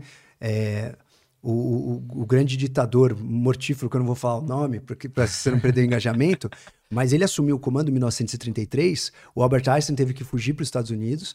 Então, neste momento, o que, que começou a acontecer? A galera ficou com medo que os alemães é, tivessem um acesso a um conhecimento e pudessem fazer uma máquina mortífera para entender a natureza. Então, o que, que eles fizeram? Vamos fazer um projeto para que a gente use todos esses seus conhecimentos, Albert Einstein e uns outros lá, para a gente poder realmente entender as leis da natureza. O que, que eles conseguiram fazer? A fusão, né, do, do, a fissão do urânio. Então, é, eles entenderam que fazendo a fissão de um átomo, você tem acesso a uma energia muito grande. E eles usaram o poder da natureza para fazer a bomba atômica. Exato. Então a gente usou isso, a gente continua usando isso, né? Na, na, durante a evolução da humanidade, principalmente depois do século XX, a gente usou muito isso e continua usando isso. Agora, para que, que é o objetivo, né? É, e, e um, um, dos, dos grandes das grandes promessas disso que você está falando é usar esse conhecimento quântico para os supercomputadores quânticos. Porque, por exemplo, para um computador normal fazer simulações moleculares, por exemplo, pegar a molécula de cafeína, 137-trimetilxantina, vulgo cafeína. Se a gente pegar a molécula de cafeína, para a gente é, analisar e fazer uma probabilidade, ou fazer uma forma de cafeína sintética, vamos pegar ela tridimensionalmente, um computador analógico, do jeito que a gente tem do Turing, não consegue fazer isso, porque são muitas informações. A proteína é uma molécula altamente tridimensional. Então, ela tem muitas probabilidades, né? Onde o elétron vai estar, onde o átomo vai estar, não sei o que. É, são muitas informações que a gente não consegue reproduzir isso é, nos megabytes que a gente tem. E um computador quântico poderia fazer inúmeras simulações de moléculas parecidas com a cafeína. Então, se a gente quer estudar, por exemplo, ah, vamos pegar lá o, a doença do beta-amiloide, que a gente nem sabe se realmente é o beta-amiloide que faz Alzheimer, mas vamos pegar o beta-amiloide. Ah, vamos estudar aí formas de é, fazer uma proteína que se acople com o beta-amiloide. Cara, um computador normal a gente não consegue fazer essa simulação. E um computador quântico nos qubits, ele faz essa simulação brincando. Então, enquanto um computador demoraria 40 anos para fazer uma conta dessa, Um computador quântico faria isso em uma hora. Total. Então a gente conseguiria ter aí, com o estudo né, dessa natureza, e a gente falou né, da, da progressão né, da física, química, biologia, etc., a gente conseguiria estudar a natureza ao nosso benefício. Só que, cara, a, o que parece, toda fase parece isso, tá? Mas o que eu vou falar, eu, eu acho que assim, a gente tá chegando num nível do conhecimento muito hardcore, cara. É muito bonito ver isso, cara. É, é muito lindo a gente ver que a gente tá chegando num nível quase de zerar o game, mas quando Cara, virou o tá século, chegando. eu acho que a gente tá chegando, mas quando virou o século é, perto de 1900, a galera também achava que tava chegando, porque o Newton já tava bombando, a galera já tinha descoberto tudo, as leis é, de Maxwell lá da- do campo eletromagnético. Então, assim, Mas eu faço uma provocação. claro, O mundo não mudou muito de, sei lá, de 1500 pra, pra 1900, sabe? Só que o mundo mudou muito de 1950 até agora, sabe? sim, Parece que a gente tá numa, numa. A gente vai entrar, na minha opinião, na curva exponencial agora. Com o surgimento de AGI, né? Com a, a inteligência artificial Sim. generalizada. Então, quando ela tiver realmente a capacidade de alcançar um ser humano na inteligência, na capacidade de lidar com informação. Então, a gente vai chegar nisso. Pensa, colocar essas AGIs pra estudar a cura pro câncer ou coisas do tipo, sabe? Estudar coisas que a gente um ser humano tem que ser muito genial para conseguir tirar alguma coisa disso. Mais ainda, para estudar como que a gente pode exploitar a, a natureza, encontrar ali, hackear a natureza. Eu acho que a gente vai entrar nessa curva exponencial agora. Eu tenho essa impressão, sabe? É, a impressão que a gente está entrando né, nesse, nesse aspecto, eu não sei onde vai parar, né? Porque realmente a gente está entrando num aspecto assim. A impressão que eu tenho é que a gente está numa, numa época quase zerando o game do conhecimento. Como eu te falei, é o primeiro momento que eu vejo realmente a, a ciência explicar algumas questões até né, de, de fé mais para frente, de religiosidade. Por quê? Por que eu acho isso? Porque a gente está explicando o que é a realidade por trás do que a gente vê. Qual é, qual é a realidade essencial? Isso é, é- é quase você falar assim, cara, o que é a inteligência? Porque o conceito de Deus é um conceito antropocêntrico para muitas pessoas em religião. Né? E Eu sou um cara que eu acredito em Deus, mas eu não acredito em Deus como uma forma humana. Né? Eu acredito em chamar de Deus essa inteligência ou informação, ou fonte de informação por trás de tudo. Mas as religiões, elas colocaram um aspecto antropocêntrico por trás de um Deus. E isso também eh, não permite uma sobreposição. Um Deus de uma religião não pode ser o Deus de outra. Então, se por um acaso a gente conseguir entrar realmente o que significa essa inteligência por trás, ou pelo menos eh, como funciona o mecanismo dessa inteligência por trás, talvez a gente acabe com esses aforismos, com essas figuras de linguagem, fala, cara, é tudo uma coisa só. Porque, por exemplo, se você pegar uma pessoa que nasceu num país budista, ele nunca ouviu falar, é, sei lá, de uma religião tipicamente brasileira, né? O cara não vai olhar, sei lá, um Oxum e sonhar com Oxum. Né? E aí, se você pegar uma, um cara do Islã, ele não vai né, sonhar com um, um- um deus ali, sei lá, do- dos caras que são é, da Nova Zelândia. Né? Então, quando a gente olha para as imagens do que você chama de Deus, você olha para uma fonte da criação, para um substrato da realidade, e que talvez a gente possa devolver esse Deus para a ciência, com esse conhecimento do que é o fundamento da realidade. E talvez a gente devolva um pouco de sentido para esse mundo materialista que a gente acha que virou um pouco até nilística, né? Cara, eu concordo demais com você. A, a- a única crítica, e aí eu, eu até faço para um, amigos meus que são mais, que tem mais fé do que eu, que é assim, cara, eu acho que a religião é uma coisa maravilhosa porque é uma tentativa de tentar explicar esse fenômeno. Só que a gente tá preso em religiões de, sei lá, dois mil anos atrás, sabe? E a gente não, não se dá o trabalho de que, pô, será que aquele conhecimento que a gente mapeou ali, será que ele não pode ter mais coisas em cima? A gente não pode entender melhor essa, essa questão, sabe? Concordo. Então parece que a religião, da mesma, da mesma forma que é, é, é incrível, uma tentativa perfeita de entender esses mecanismos todos, depois que ela se tornou algo tão, tão ligado ao nosso ego, assim, sabe? Sim. Parece que virou algo que parece que parou de evoluir. Mas isso, não existe uma isso religião pelos atual, dogmas, né? né? Pelos dogmas, no sentido de, cara, você tem que obedecer aquilo e não pode questionar. Total. O fato de você não poder questionar é muito louco, porque a fé, ela é o benefício da dúvida. Mas eles usam muitas vezes a fé para você não questionar os dogmas.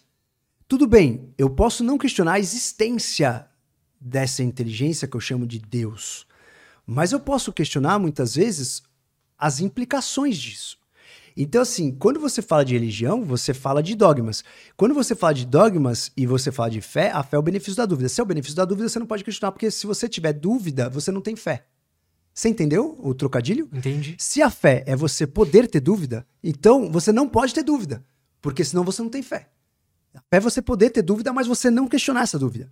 Então isso é perigoso quando a gente passa por alguns conceitos. Por quê? Até, por exemplo, ah, pô, na Bíblia, eu nem sei, eu não sou um cara conhecedor da Bíblia, mas vamos imaginar, na Bíblia lá tinha que a Terra era o centro do universo.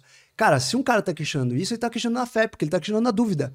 Entendeu? O que falta separar na religião é o que eu posso realmente questionar e o que é a, a verdadeira fé. O conceito, por exemplo, de fé que eu acho mais interessante é o do Napoleão Hill, que ele fala, cara, a fé é você poder se permitir ter positividade em inúmeras situações independentes do que você vê de, de, de, evidências. Né? Então, você ser positivo frente a uma situação e acreditar que aquilo vai dar certo. Isso é uma forma legal de viver a fé, porque você é positivo, porque você acredita que aquilo ou vai dar certo, ou que existe uma inteligência maior que vai é, ou te salvar, ou te guiar, e etc e tal. Então, assim, você usar a fé de uma maneira legal é você usar ela de uma forma positiva. Agora, muitas vezes, aí, né, existem inúmeros os porquês acontece, esse mesmo fundamento que te ensina a ter fé te ensina a não questionar certas coisas. E aí que é o perigoso, porque Sim. tem muitas coisas que devem ser questionadas e devem ser adaptadas. Então, eu concordo plenamente com você. Tem muitas religiões que elas não se modernizaram. Né? A gente não adaptou para o mundo que nós vivemos hoje. É, e, e, e, quando a gente fala de dois mil anos atrás, é o, que, é, o que eu, é o que eu brinquei agora. Muitas pessoas que entenderam videogame eles entenderam, eles entenderam há dois mil anos atrás. Então, quando você olha assim, nos Upanishads, por exemplo, tem relatos aí, como eu te falei, do Brahma, que, cara, você vê o relato como se fosse um conceito monístico dessa realidade pré-material. E aí, quando você estuda tudo que a gente está vendo agora, né, de, de atualidade quântica, faz muito sentido, é muito parelho. Então eu falo assim, bom, esses caras tinham acesso a alguma bagaça que realmente eles entendiam alguma coisa, porque eh, não é pela aleatoriedade, pela sorte, porque eles afirmavam isso. Então realmente tem coisas ali que são muito valiosas. Mas o problema é que muitas coisas também estão em figuras de linguagem, e o problema é a interpretação. Se você fosse no conhecimento core, no raw, talvez você ia curtir pra caramba. Você ia falar, cara, isso é muito real. Só que você não tá com conhecimento raw. O que você vai adotar como conhecimento religioso é o conhecimento modificado como telefone sem fio. Ah, isso aqui, isso aqui, disso, isso, isso aqui, disso, isso. Então você tem que acreditar nisso. Fala, cara, mas modificou tudo, não era isso. É, esse é o problema da abstração, das abstrações em cima de abstração em cima de abstração, na minha opinião. Por isso que eu acho que a gente deve sempre buscar a, o cerne de tudo, sabe? O código-fonte ali mesmo do, do conhecimento e estudar isso, sabe? Tentar entender isso. Mas você acha que por palavra a gente vai conseguir isso? Não, porque a, a, palavra, a linguagem, ela já é uma abstração. Perfeito, sabe? é isso aí. A linguagem já é uma abstração. Inclusive a forma com que a gente construiu a linguagem. É claro que a linguagem permitiu nós transformarmos né, alguns conceitos que são amplos em conceitos talvez um, um pouco mais é, simplistas, e a gente perdeu precisão com isso, só que com esses conceitos simplistas eu posso trocar ideia. Mas o conceito amplo do core é na experiência. É subjetivo, né? É subjetivo. Nossa é a sensação, né? Por isso que você não consegue descrever o que é meditar. O que é a sensação do estado meditativo, por o exemplo. Samadhi de não, união com tudo. Você não consegue descrever. Então, a, a, a, própria linguagem, e até quando você estuda o começo da linguagem nos seres humanos, tem um cara que fala muito bem disso, Daniel Everett. É, ele, é, é muito interessante que ele explica é, alguns conceitos da linguagem. Muita gente acreditou que a gente teve um, como se fosse um, um drift genético, um, uma mudança genética, e aí, nossa, agora a gente pode ter linguagem porque a gente desenvolveu no cérebro uma área de motor da linguagem, que chama-se área de Broca e área de Wernicke, e a gente também desenvolveu é, o ocioide de uma maneira que a gente pode falar. Então, muitas pessoas, até um tempo, até um, algum tempo, alguns anos, acreditavam que a linguagem ela foi um salto, assim, ah, uma mutação genética, agora eu posso ter linguagem. E esse Daniel Everett, ele refutou essa hipótese. E ele vem explicando como a gente construiu uma linguagem. Então ele acredita que isso começou muito no, no Homo erectus. Homo erectus, mais ou menos um milhão de anos né, atrás, há um milhão de anos, e ele, eles eram seres extremamente inteligentes, com o cérebro de seus 900 gramas. Eles já eram bípedes, né? A gente começou com bípede aí com é, quase um, o Horrorim e o Sahelanthropus. Então a gente teve Horrorim, é, Sahelanthropus, Horrorim, Australopithecus e depois Homo erectus. Então a gente já era bípede há um bom tempo. Então, Homo erectus, eles eram já bem desenvolvidos, eles dominaram o fogo e eles tinham bastante cultura. O que é cultura? Né? Cultura, unidade cultural são os memes que a gente aprende alguma coisa e passa para uma outra geração. Né? Então, se eu for, por exemplo, morar no Alasca, eu, como ser humano, não consigo sobreviver morando no Alasca se eu não tiver a cultura deles. Então eu tenho que chegar, cara, como você faz aí para se cobrir? O que, que você come aí para ter essa gordura no corpo para se proteger? Se eu, como ser humano, com tudo que eu conheço, com toda a minha inteligência, for morar no Alasca sem cultura, eu tô ferrado, vou morrer. Mas com a cultura eu consigo sobreviver. O meme é tipo, me corrija se eu estiver errado, é tipo o gene em forma de informação. Perfeito. O meme é a unidade da cultura, exatamente isso. E aí, é, esses, uh, o Homo erectus e os memes, eles estão presentes no mundo animal também, tá? O, antes do Homo erectus já tinha meme. Então, os chimpanzés, eh, tem algumas pessoas que estudam, inclusive o livro que eu estou agora no meu clube do livro é um de um primatologista, os chimpanzés, eles já foram identificados com mais de 50 memes, que eles passam de pai para filha ali. Então, Legal. Existem memes em vários animais. Mas o Homo erectus, eles tinham muito memes. E eles foram os primeiros que começaram com uma certa cultura. E eles começaram com uma proto-linguagem. Essa protolinguagem, esse Daniel Everett, ele divide a linguagem em vários níveis. Né? Você tem uma linguagem que começa, por exemplo, você pode pegar um index, que seria alguma coisa que significa algo que já é real, né? Tipo assim, ah, eu vejo uma vaca, né? A, a, a cabeça da vaca é realmente uma coisa que significa uma vaca, porque é a cabeça da vaca. Então eu mostro pra galera, é uma cabeça da vaca, não, não, tem, não tem um grande, assim, é, não, não, tem grande problema para entender aí um ícone, um index, né? Que significa uma imagem igualzinha àquilo que você quer falar, mas ela é, seria um, uma parte daquilo que eu quero falar. Então é uma informação que faz parte daquilo. Agora, a linguagem mais sofisticada, a gente começou com símbolos. Então, ao invés de eu ter uma cabeça de uma vaca, eu coloco só dois pauzinhos para cima, eu vou falar, cara, isso aqui é uma vaca. Aí já é um símbolo, porque é uma, é uma coisa é, que não é real, né? Eu fiz um, um conceito ali que ele não tem a ver com a realidade. Eu criei um conceito ali, né? Que aquilo significa uma vaca. Então ele vai descrevendo como a gente formou a linguagem, né? A proto-linguagem é a linguagem. Então ele acredita que, na verdade, quando a gente desenvolveu a linguagem, a linguagem foi uma coisa cultural. Ela não foi uma coisa biológica a gente começou a ter essa necessidade, o nosso cérebro já era desenvolvido o suficiente para que a gente tivesse uma passagem aí de cultura muito legal, e a gente foi desenvolvendo esses símbolos e foi passando de um para o outro esses símbolos, para que se de repente a humanidade acabasse ali, o próximo que nascesse, ah, vamos imaginar, caiu uma bomba atômica, sobrou só um gene. Daquele gene vai nascer alguém. Não ia ter mais linguagem, porque aquilo era uma coisa cultural, que foi sempre sendo passado de um para o outro. Então, com isso, a gente tem a área de Broca e de Wernicke, que são áreas no cérebro que são muito específicas para, por exemplo, a, a questão motorária de Broca é a área motora da fala. Se você tem um AVC ah. na área de Broca, você não consegue falar. Se você tem um AVC, e geralmente nas pessoas que têm uma predominância no hemisfério esquerdo, essas áreas estão no hemisfério esquerdo. Se você tem um AVC na área de Wernicke, você não consegue entender. Então você fala, mas você não entende. Então é muito louco, né? Uma área sensitiva da fala, outra área motora da fala.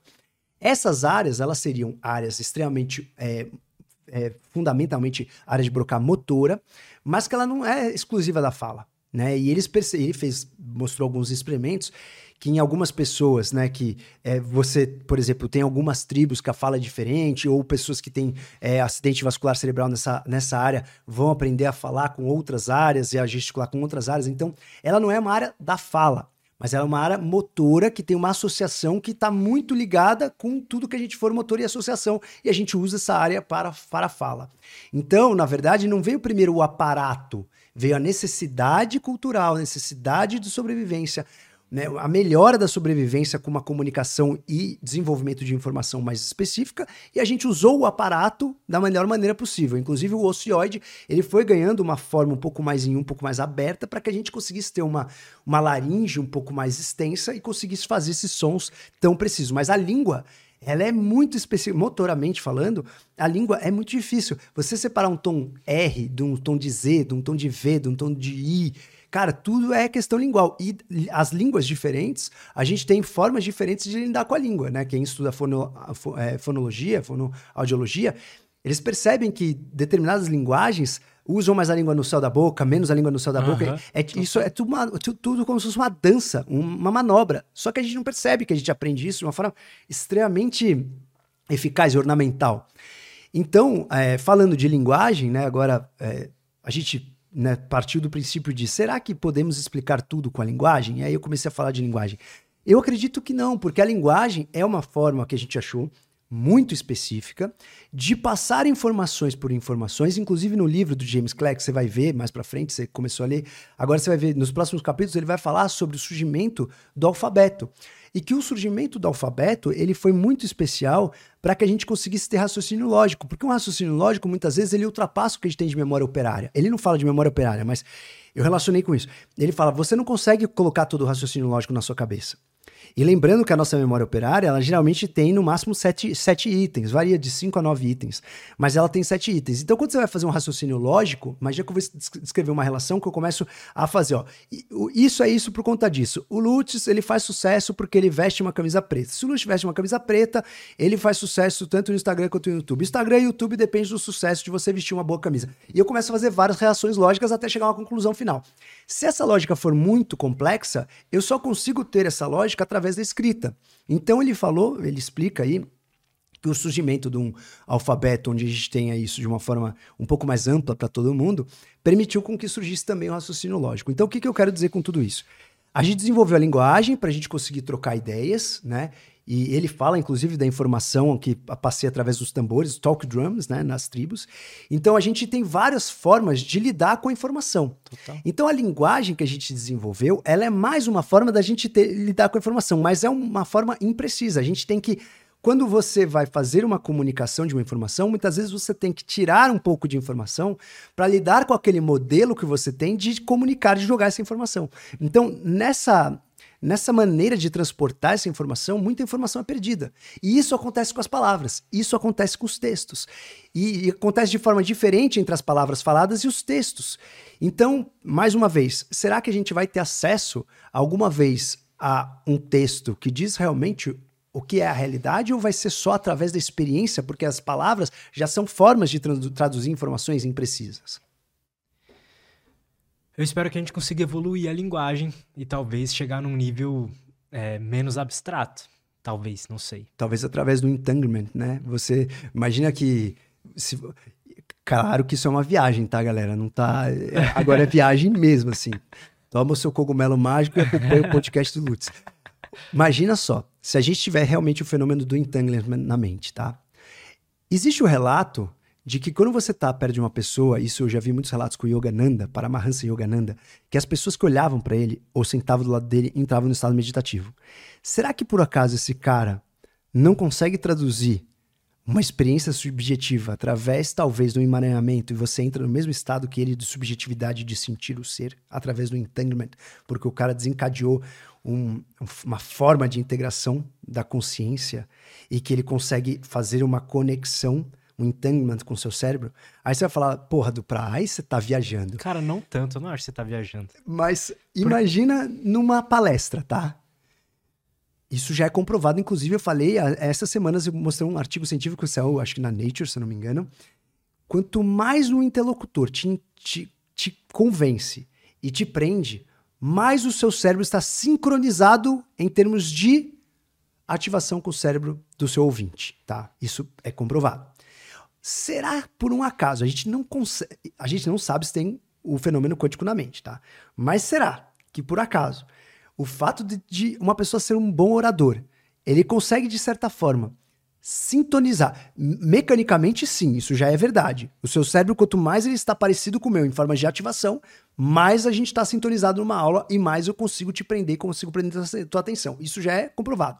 Agora, será que existe um fenômeno quântico nesse aspecto e de repente isso não precisava ser material, isso poderia vir através de uma sincronização quântica, e aí a gente poderia ter esse aspecto de, dessa comprovação, desse aspecto meditativo, que aí seria a melhor forma de, de traduzir informação.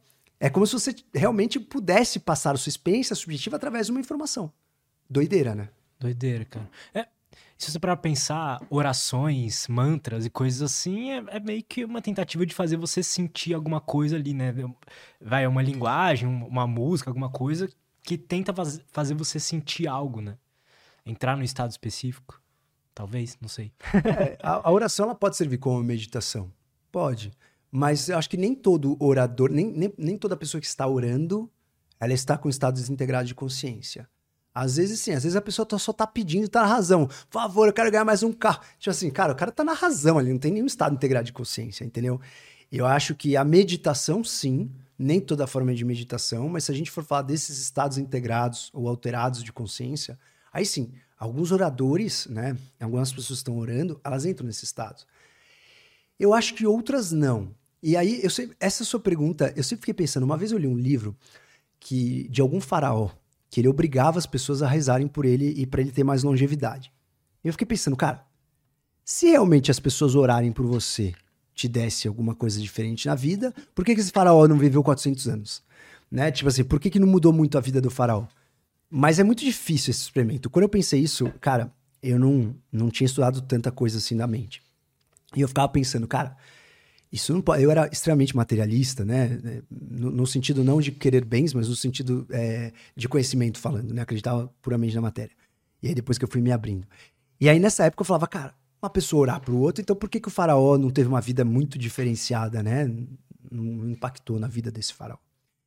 E aí depois eu fiquei pensando, mas cara, é muito diferente uma pessoa rezar com a intenção verdadeira, né? Tipo assim, cara, eu estou rezando mesmo, né, do ponto de vista de integrar minha consciência para aquilo, ou uma pessoa rezar porque aquilo é uma regra. Então, ao meu ver, é um, é um experimento que, se tivesse acontecido uma análise científica, ele já teria sido falho. Então, eu não Total, sei te responder. né? Eu acho que muitas pessoas que oram não entram nesse estado integrado, cara, da consciência. Não, faz todo sentido. Eu, eu, ah, eu já vou encerrar porque tá dando seu tempo, Não, pode ficar. Aí, tá. mas só É pra... meio-dia já. Cara, o papo aqui é muito bom, cara. Nossa, eu tenho, eu tenho... Queria conversar de um monte de coisa. Já ficou convite um terceiro round aí daqui a um tempo. Bora, vambora, a hora que quiser. Mas eu, é, eu tenho a impressão assim. Você sabe, eu sou um cara mais cético, assim, mais da matéria ainda. Mas. Eu consigo extrair coisas boas de todos os cantos, sabe? Então, se eu rezar uma, um Pai Nosso, eu consigo entrar num estado bacana. Se eu ouvir um mantra, consigo entrar num estado legal. Se eu ficar só ali respirando, prestando atenção na minha respiração, eu consigo entrar num estado legal também. Então, parece que é uma outra coisa, né? Não é, não são. Não são essas abstrações que importam. Sim. Eu concordo. E também, assim, tem muitos aspectos ali, né, no mantra, por exemplo, né? Você pode é, curtir um mantra de diversas maneiras. Se você acreditar na parada do mantra mesmo, vibracional, são os caras que estudavam a vibração das moléculas e que aquela vibração tinham determinados fundamentos na matéria, né? Então, como se a vibração trouxesse informações. Se você não acreditar nisso, você pode simplesmente curtir a parte emocional do mantra, né? Às vezes só entoar o mantra, é, você realmente é, chama uma outra emoção, ou você faz um trigger de alguma fase da vida. Vamos imaginar que você ouve o mesmo mantra todos os dias numas férias. Aí você volta de férias e você começa a ouvir o mesmo mantra durante o trabalho. Você lembra daquele lugar legal que você estava, daquela sensação boa. Então ele pode ser um trigger. O mantra, muitas vezes, pode ser um exercício de respiração. Só o fato de você fazer.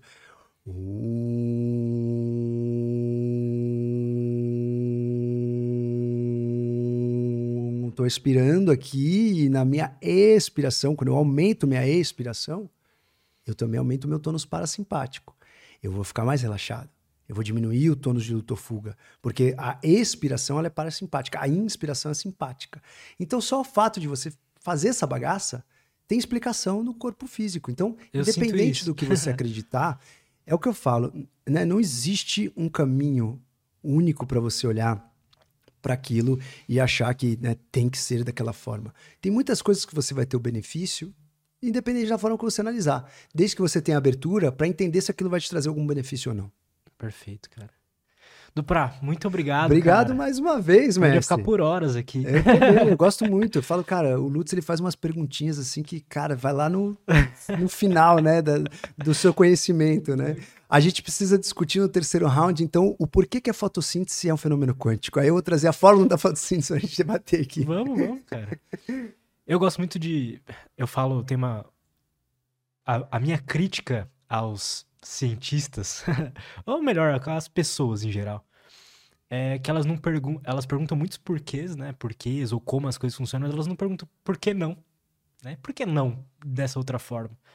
E pelo que eu vejo, a, a galera que faz uma diferença no mundo é quem fala por que não. E aí traz uma, uma teoria maluca, né, cara? Pode ser, né? E por que que... é, quando a gente é, pensa, assim, no- numa coisa que é, é meio óbvia, geralmente a gente inibe um pouco né, essa capacidade de criar. E quando a gente é criança, a gente não tem muito isso, né? Total. Quando a gente é criança, é como se a gente fosse um pouco mais intuitivo. Eu acho, assim, na minha opinião, nesse aspecto, eu acho que a gente vai tentando se adaptar a uma certa aceitação, sabe, do entorno, do ambiente, a você é, ser aceito mesmo pelo ambiente. Isso seja um ambiente acadêmico, seja nas redes sociais, né?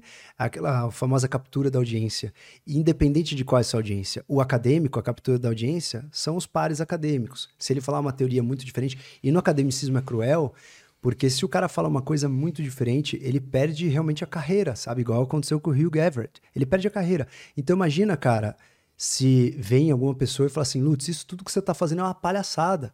Esquece esse podcast, você vai só tá fazendo besteira aqui. Pô, cara, tipo, refutou tudo que você faz na vida. É, uma pessoa próxima, às vezes, que você, que você dá um valor, isso hum, você perde toda a vontade de fazer aquilo. E isso acontece em todos os meios. Então, no meio acadêmico, isso é mais crucial porque isso está envolvendo a profissão do cara, sabe? Não é, não é só a aceitação dos pares e a galera ficar bravinha com ele, é a profissão. Se realmente ele, ele faz, faz uma ideia. E muitas vezes, né, eu até propus numa, uma ideia de mestrado para um, para um, um colega, falei, cara, você quer fazer. É, vamos, vamos aprofundar nessa questão? Obviamente, da consciência, né? E ele falou, cara, do não posso fazer isso. Falei, por quê? Ele falou, cara, porque pode ser que no, no intervalo de dois anos eu não consiga publicação. E aí, cara, puta, vai azedar, você vai ficar dois anos aqui, você não vai conseguir defender essa tese, os caras vão ficar putos. Bom, é real, né? É, uma, é, é, um problema real. E assim, e é uma coisa altamente questionável, discutível. Não tem como refutar, entende? Não é uma coisa absurda que a gente está propondo aqui. Não, só não tem refutação. Só que você, essa mudança nesses meios onde a gente faz, de uma forma até, vai, dogmática, onde a gente faz é, quase um complô ali social, que é uma coisa aceita, a mudança tem que ser muito gradual, muito granular, né? Tem que ser muito de pouco em pouco. No meio acadêmico isso acontece, no meio das redes isso acontece, e até na nossa mente isso acontece, né, cara? A gente não muda assim de uma hora para outra, né? A gente geralmente e talvez a única forma de mudar de uma hora para outra são com é, eventos fora da curva, né? Ou com algum acontecimento muito impactante, ou até com as experiências é, divinas, ou experiências de alucinógeno, ou experiências psicodélicas. Cada um tem né, uma forma de, de chegar nessa catálise. Então, muitas vezes, né, você falou, sou materialista ainda, né, muitas vezes existem pontos que você vai ver, cara, algum motivo que vai te fazer olhar de uma outra forma. Quando a gente é criança, não precisa disso. Total. A gente olha de uma outra forma, uma forma inocente. Quando a gente é adulto, a gente precisa tipo de um empurrão. Cara, você só vai olhar pro outro lado, vira a sua cabeça se alguma coisa realmente te chacoalhar. Total, cara. Dupra, é... onde que a galera pode acompanhar o seu trabalho, a melhor forma de acompanhar o seu trabalho, enfim, pode fazer seu jabá aí. Perfeito. Quem quiser acompanhar meu trabalho, é dr underline Dupra, né, no Instagram, e também tem o meu canal no YouTube, que em breve farei a mentoria do Mestre Lutz para vocês favor, verem meu canal chegando até vocês com uma sugestão aí. Mas, pô, é bem legal. Toda terça você está fazendo lives lá, né? Toda terça, fazendo a terça evolutiva. É, lives reflexivas, às vezes eu falo um pouco né, do, do, funcionamento do corpo, de tal. A gente fala um pouco de tudo. Que massa, cara. E o livro? E o livro, por favor, né? Leia o livro aí. E se você puder depois dar o feedback né, da sua leitura, vou gostar muito. O link do livro tá aí na descrição, todos os links do Duprá estão aí na descrição, então vão lá, acompanhe ele. E é isso. Mais uma vez, muito obrigado. Valeu, obrigado e parabéns pelo teu trabalho mais uma vez. Valeu, você também, cara. Valeu, galera. Tchau.